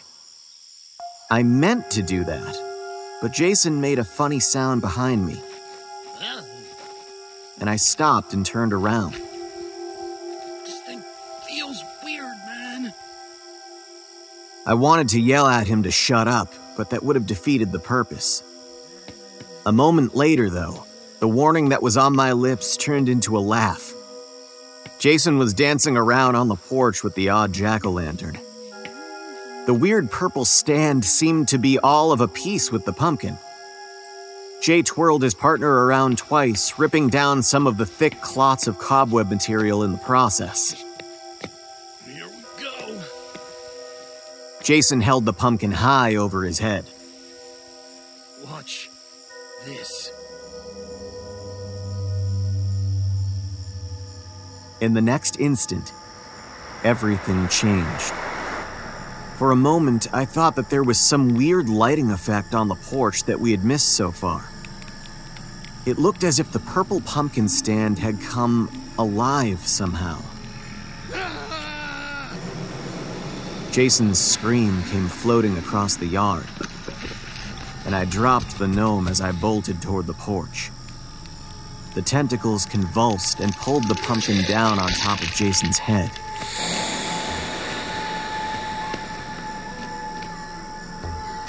The result was almost comical in spite of his horrified shrieks.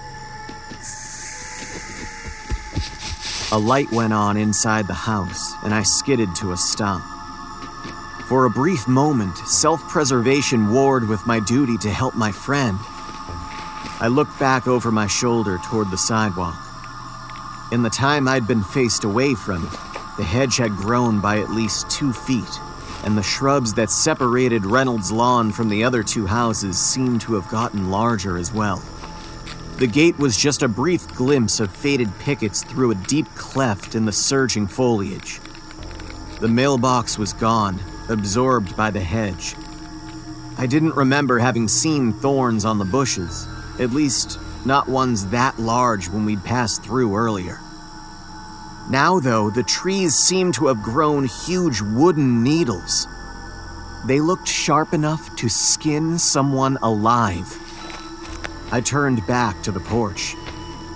Jay was flailing, beating the outside of the pumpkin with his fists, clawing at the mouth. I couldn't see any sign at all of Jay's head through the cutouts in the pumpkin. What the hell was it made of? I charged up the steps and seized hold of the jack o' lantern. It was repulsive to the touch, smooth and loose like the skin of a diseased frog. The thick, pulpy mouth began working up and down, catching my index finger between its strange orange lips. And I felt huge square teeth pressing back against me, threatening to crush my fingers into pulp. With an enormous lurch, I pulled my hand free and staggered back. That was the moment the rest of the decorations came to life. A full sized skeleton that hung from the door began to dance. It clicked and clacked as its bony limbs clattered against the door, pushing itself free of the brass hook that had held it in place. Tumbling to the ground with a sound like dice in a cup, the skeleton began to clamber to its feet. I backed away and felt resistance. Long gossamer strands of cobweb detached from the eaves and stuck to my back, sides, and head. Where they touched me, they stuck and became stiff. Before I really knew what was happening, I couldn't move, and the skeleton was almost upright now. I clawed at the strands, but they had become as unyielding as bike cable. All was silent too silent.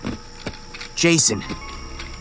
I looked over to where I'd left Jay, and he was standing totally rigid, like a mannequin. As I watched, the pumpkin on top of his shoulders tipped forward and began to suction walk its way down his body. Jay's head was gone. There was no blood at all. In the light from the living room window, I saw that a shiny pink white sheet of skin ran from shoulder to shoulder. A moment later, the body sank to its knees, then slammed forward onto the floor. More strands of web floated down to silence me, and I slapped my hands over my mouth, denying them entry. The slender cords attached to the back of my hands stinging with miserable fire. The skeleton had finally gained its legs, and it took a step toward me, arms starting to raise in my direction. Suddenly, I noticed a new sound coming from the yard behind us. It sounded like rocks scraping on wood. I twisted around in time to see tiny hands reaching up over the banister. A pointed witch's hat preceded a maniacal chiseled stone face over the handrail. The fucking garden gnomes, all three of them, were coming to join the party. I didn't want to know what they were going to do. The front porch flooded with light as Mr. Reynolds opened the front door. He walked outside, taking little shuffling, hopping steps. He was an old guy, hunched over and shorter than Jason by a head. The man was wearing a Ronald Reagan mask. There was something funny about it, though. It didn't seem to end at his neckline. The little man tottered closer, looking me up and down. Mr. Reynolds smiled, or rather, the rubber mask formed a grotesque approximation of a smile. I whimpered trying to blink away the salty tears streaming from his eyes. with a slow grinding sound that made my skin itch. The garden gnomes swiveled their stone heads to look at their master. Reynolds' eyes flashed with the same sick purple light I'd seen in the jack o' lantern, and the gnomes dropped back down over the railing. There were three muffled thuds as they hit the ground.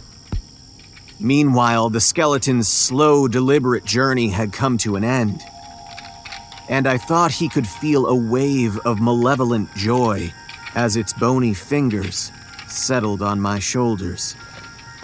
Reynolds hop walked forward and grasped the skeleton by the neck. With an effortless looking flick of his arm, he tossed the pile of bones through the open door.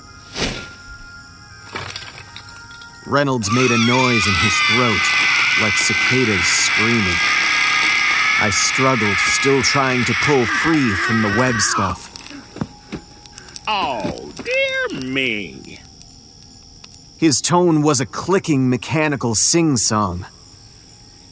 Is it Halloween already? I thought it was tomorrow for some reason. He patted at the rubber mask. My disguise is not even ready yet. Reynolds' gaze fell on Jason's lifeless, headless body. My goodness, young fellow, oh, it seems that my festive spirit has been a trifle aggressive. Turning back to me, he continued. All the same, I do wish I'd had one more night to prepare. He reached down and stroked the pumpkin. The thing's eyes flashed purple again. The odd little gourds started purring. The sound made my guts lurch. With another grotesque rubber grin, Reynolds continued. There's no accounting, I suppose, for the impetuousness of youth. His tone and the way he spoke were so weird that it hurt my ears to listen. I thought back to how shitty I'd been to Jason when he suggested that we shouldn't come here. Jesus Christ. Jason. The man blinked behind his mask, and for a split second, I saw a scaly blue eyelid with a thin, opaque membrane that jittered across the surface. Still, you boys will want your tricks and treats, I suppose. Don't go anywhere. He went back into the house with his weird, shuffling, bobbing gait. I thrashed again against the webs that were holding me in place. Individual strands popped loose, taking bits out of my clothes and skin as they went. The pain from a dozen tiny new wounds was excruciating. I bit my lip to keep from yelling out and willed Reynolds to take more time. With a final wrenching twist, I tore myself free and fell forward. My body hit the porch with a thud, leaving me winded and face to shiny stump with Jason's body. Bright light poured across us, and I winced. Dear me, you're more precocious than I thought. The old man was silhouetted in the doorway. You have certainly earned your tricks and treats. He shuffle hopped closer and crouched down, proffering the cookie sheet that he'd brought out with him. This close, I could smell him. It was the dry, musky scent of the reptile house at the zoo. He placed the pan on the ground. The young ones, where I come from, love these. What are they? I looked at the treats and scrambled to my knees so I could back away. The things on the cookie sheet looked like dark green caterpillars, bee striped with violent pink. Each had a single large eye on a stalk on the ends facing me. I tried to get to my feet. Reynolds' hand darted forward and caught my shoulders. The strength in his grip was like being trapped beneath a truck for as much give as I felt. Stay. I insist. It is polite. I tried to pull away again, and Reynolds forced me back onto my ass. The hairs on his neck were prickling. It only took another second before I realized what I'd seen. At the sound of my voice, all the tiny creature's eyes had swayed on their stalks to look at me. They were listening to me. These are excellent tricks and treats. The trick is to eat them. He stroked the back of one of the caterpillars. It reared up off the pan at his touch and I saw that its entire underside was covered in tiny, sharp teeth. He popped the one he'd been petting into his mouth. Before they eat you. The sound of the Reynolds thing chewing behind its mask was too much. I grabbed at the hand at my shoulder and dug in with my fingernails. The middle two fingers came away at my touch, ripping like tissue paper. Where they'd been, a ragged hole in the man's rubbery flesh revealed more lumpy blue scales and the start of a horny purple talon. I drew my legs up to my chest and rocked back. Something hard in my back pocket pressed into my ass. I kicked out hard with both feet and hit Reynolds squarely in the chest. Surprise was on my side, and I was free. I got to my feet and found that the cobweb tendrils were in motion again, blocking the stairs to the lawn. The jack o' lantern was patrolling the railing, and Reynolds was already recovering from the blow. My butt twitched where the something had pushed into me the lighter. I jammed my hand into the pocket and came up with the purple disposable lighter. The wheel sparked once, twice, and then it was lit. I had no idea if any of this shit would even burn, but it was the only chance there was. I touched the tiny flame to the nearest cobweb, and the reaction was immediate. The entire mass went up in seconds, creating a flash of light and flame that was painful to look at. From behind me came an ear splitting shriek of pain. Reynolds, it seemed, didn't like fire much either. I turned and saw the man thing stagger back into the house, an arm thrown across its eyes. The flames reached the top of the cobweb stuff and started spreading to the porch. Suddenly, I felt a sharp pain in my foot. I looked down and saw one of the carnivorous candy worms attached to my boot. It couldn't get through the metal plate in the sole, but an inch of it was wrapped around against my instep, and I could feel its myriad teeth working against my skin. I kicked the side of the newel post, and the worm burst. Its tiny eye popped free, and the crushed body landed amongst the rest of the treats, which made quick work of it. Reynolds was screaming now in its guttural alien language. The entire porch was in flames, and I had staggered down the steps to the lawn. The shape of the Reynolds thing moved back into the house. With a rending crack, the front beam of the porch fell down, spewing burning embers as it hit the ground. I dashed toward the gate. Before I got there, I could see one of the psychotic gnomes crawling toward me on its cement belly. I reared back and kicked the freakish little bastard with all my strength. Its head exploded on contact with the steel toed boot, sending a small shower of plaster and paint flying across the lawn. The gnome stopped moving, and thick purple liquid began to pour from its ragged neck. Without looking back, I ran down the small path and my way through the hedge that had somehow grown both higher and thicker since we'd arrived. Thorns caught at the holes in my shirt and tore them wider. I kept going, finally reaching and jumping over the gate to the sidewalk, which had become embedded in the hedge. I felt my foot catch the top edge as I went over, and I hit the sidewalk. The world swam out of focus. Behind me, somewhere on the back lawn, I could still hear movement. A moment later, I heard the plink, plink, plink of tiny concrete feet along the pathway. I ran. Pain throbbed in a dozen places on my body. My shoulders still burned from the touch of the webs and Reynolds' pneumatic grip. My foot was killing me where that weird caterpillar thing had bitten through my foot.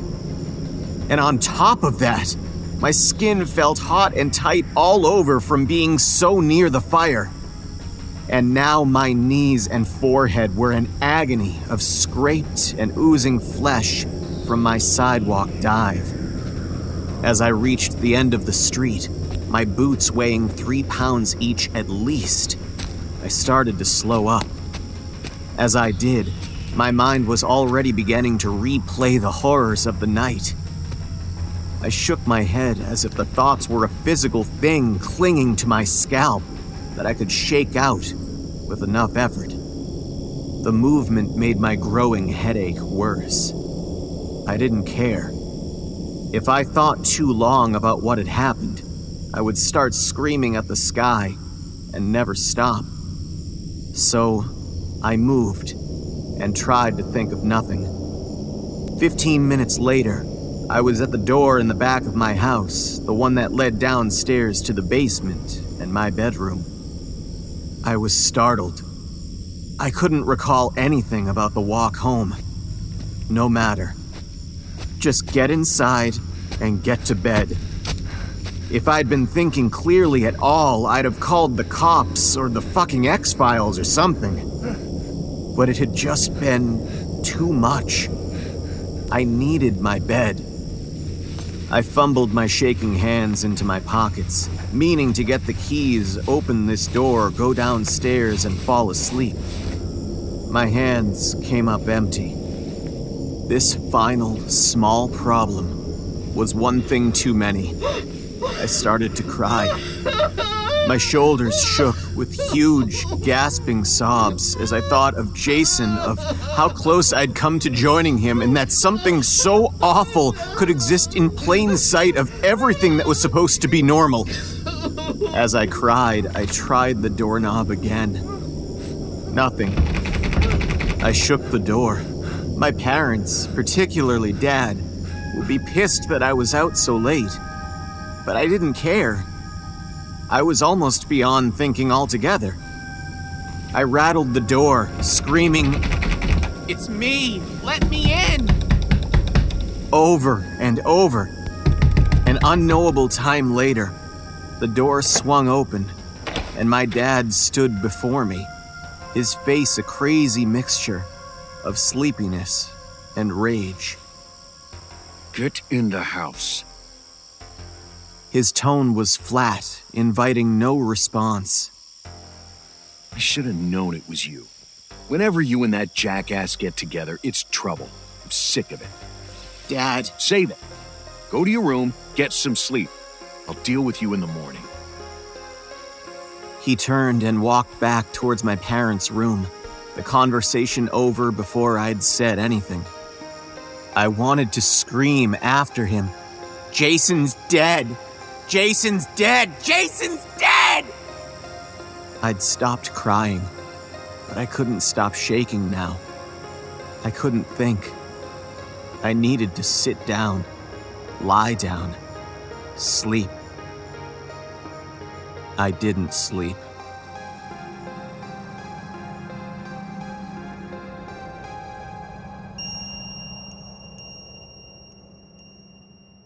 I woke up to a text message on my phone.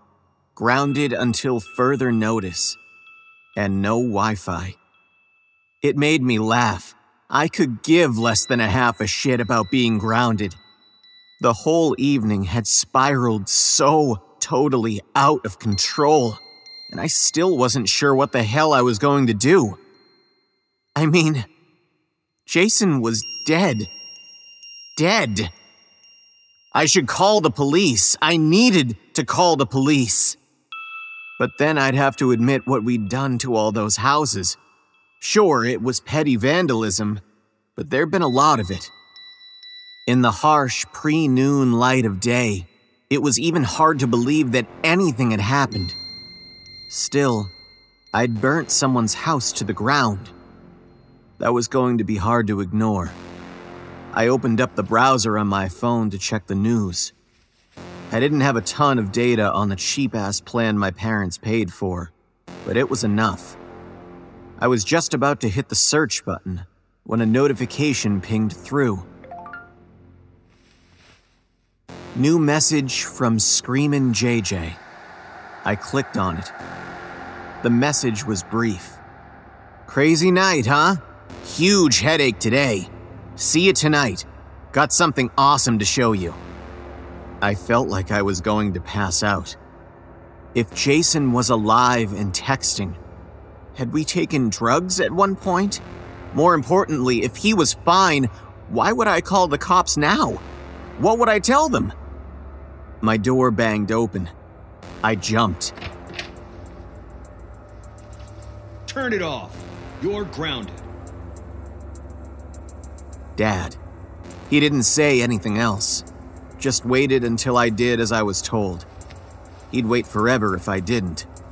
I thumbed the off switch. Your mom and I are going out tonight. You're giving out candy. My reply was out of my mouth before I even knew what I was going to say. Wait, you guys are leaving me alone? In the space of seconds, I had started sweating, and it was taking an effort to not shake like a leaf. It's a bunch of kids, Derek. As I looked back at my dad, I saw a mix of emotions at play on his face. There was the anger I expected, but also a lot more concern than I expected. Are you feeling okay? What the hell did you idiots get up to last night? I paused. Here was an in. Here was the moment. Where to start? How much to tell? What could I even say about Jason now? Before I could answer, the mood had passed. Dad frowned. Never mind. You look fine, and candy duty is the least you can expect after making your mom worry last night. Grow up.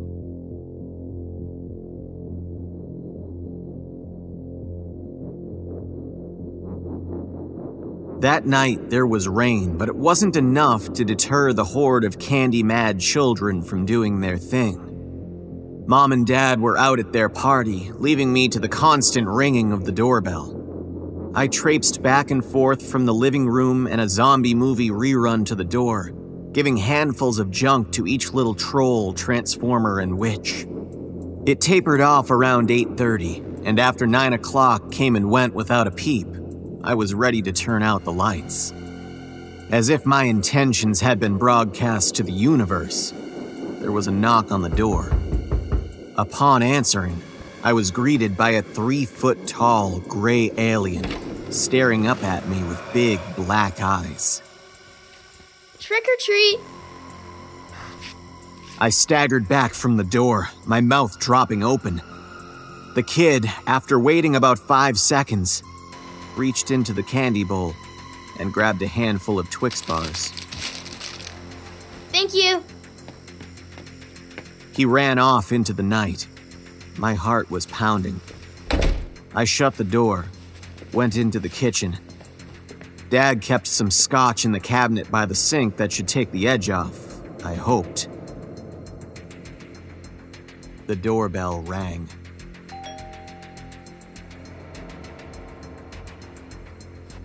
I opened the door.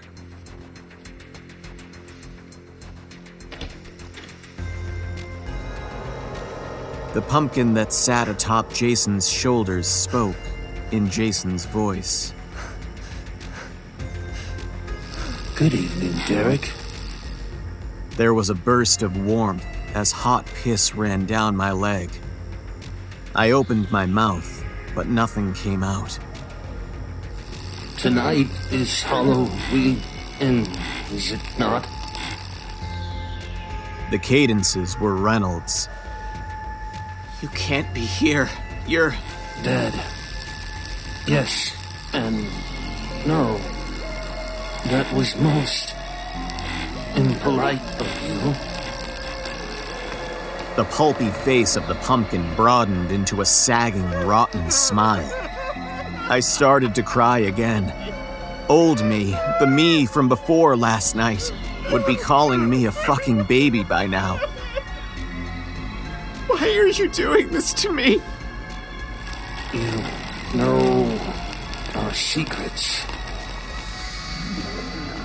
As he spoke, the flannel shirt that Jason had been wearing last night rippled and bulged in various places. There was no telling what was going on under there. Please, please, just let me go. No one will believe me anyway. Just, just go away.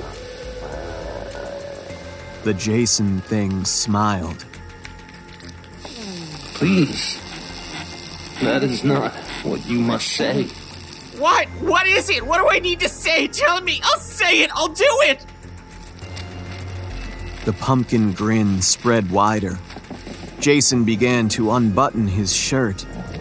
The scaly chest beneath was coated with hundreds of the carnivorous worms. I started screaming then and didn't stop. I didn't have a thought left in my head. All I had left in the world was my voice and my scream. It was so loud, so consistent, that I barely heard the Jason thing's final words.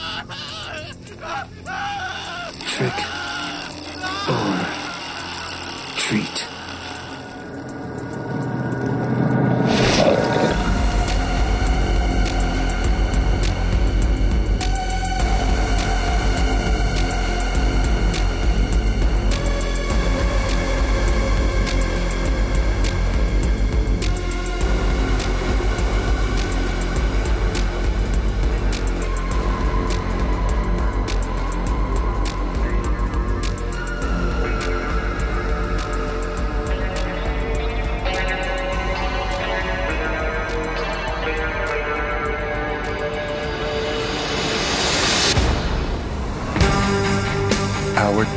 Have ended. Are you feeling all right? We did our best to give you a fright. You may feel safe in the bright sunlight, but soon, once again, you'll be sleepless tonight. The No Sleep Podcast is presented by Creative Reason Media. The musical score was composed by Brandon Boone.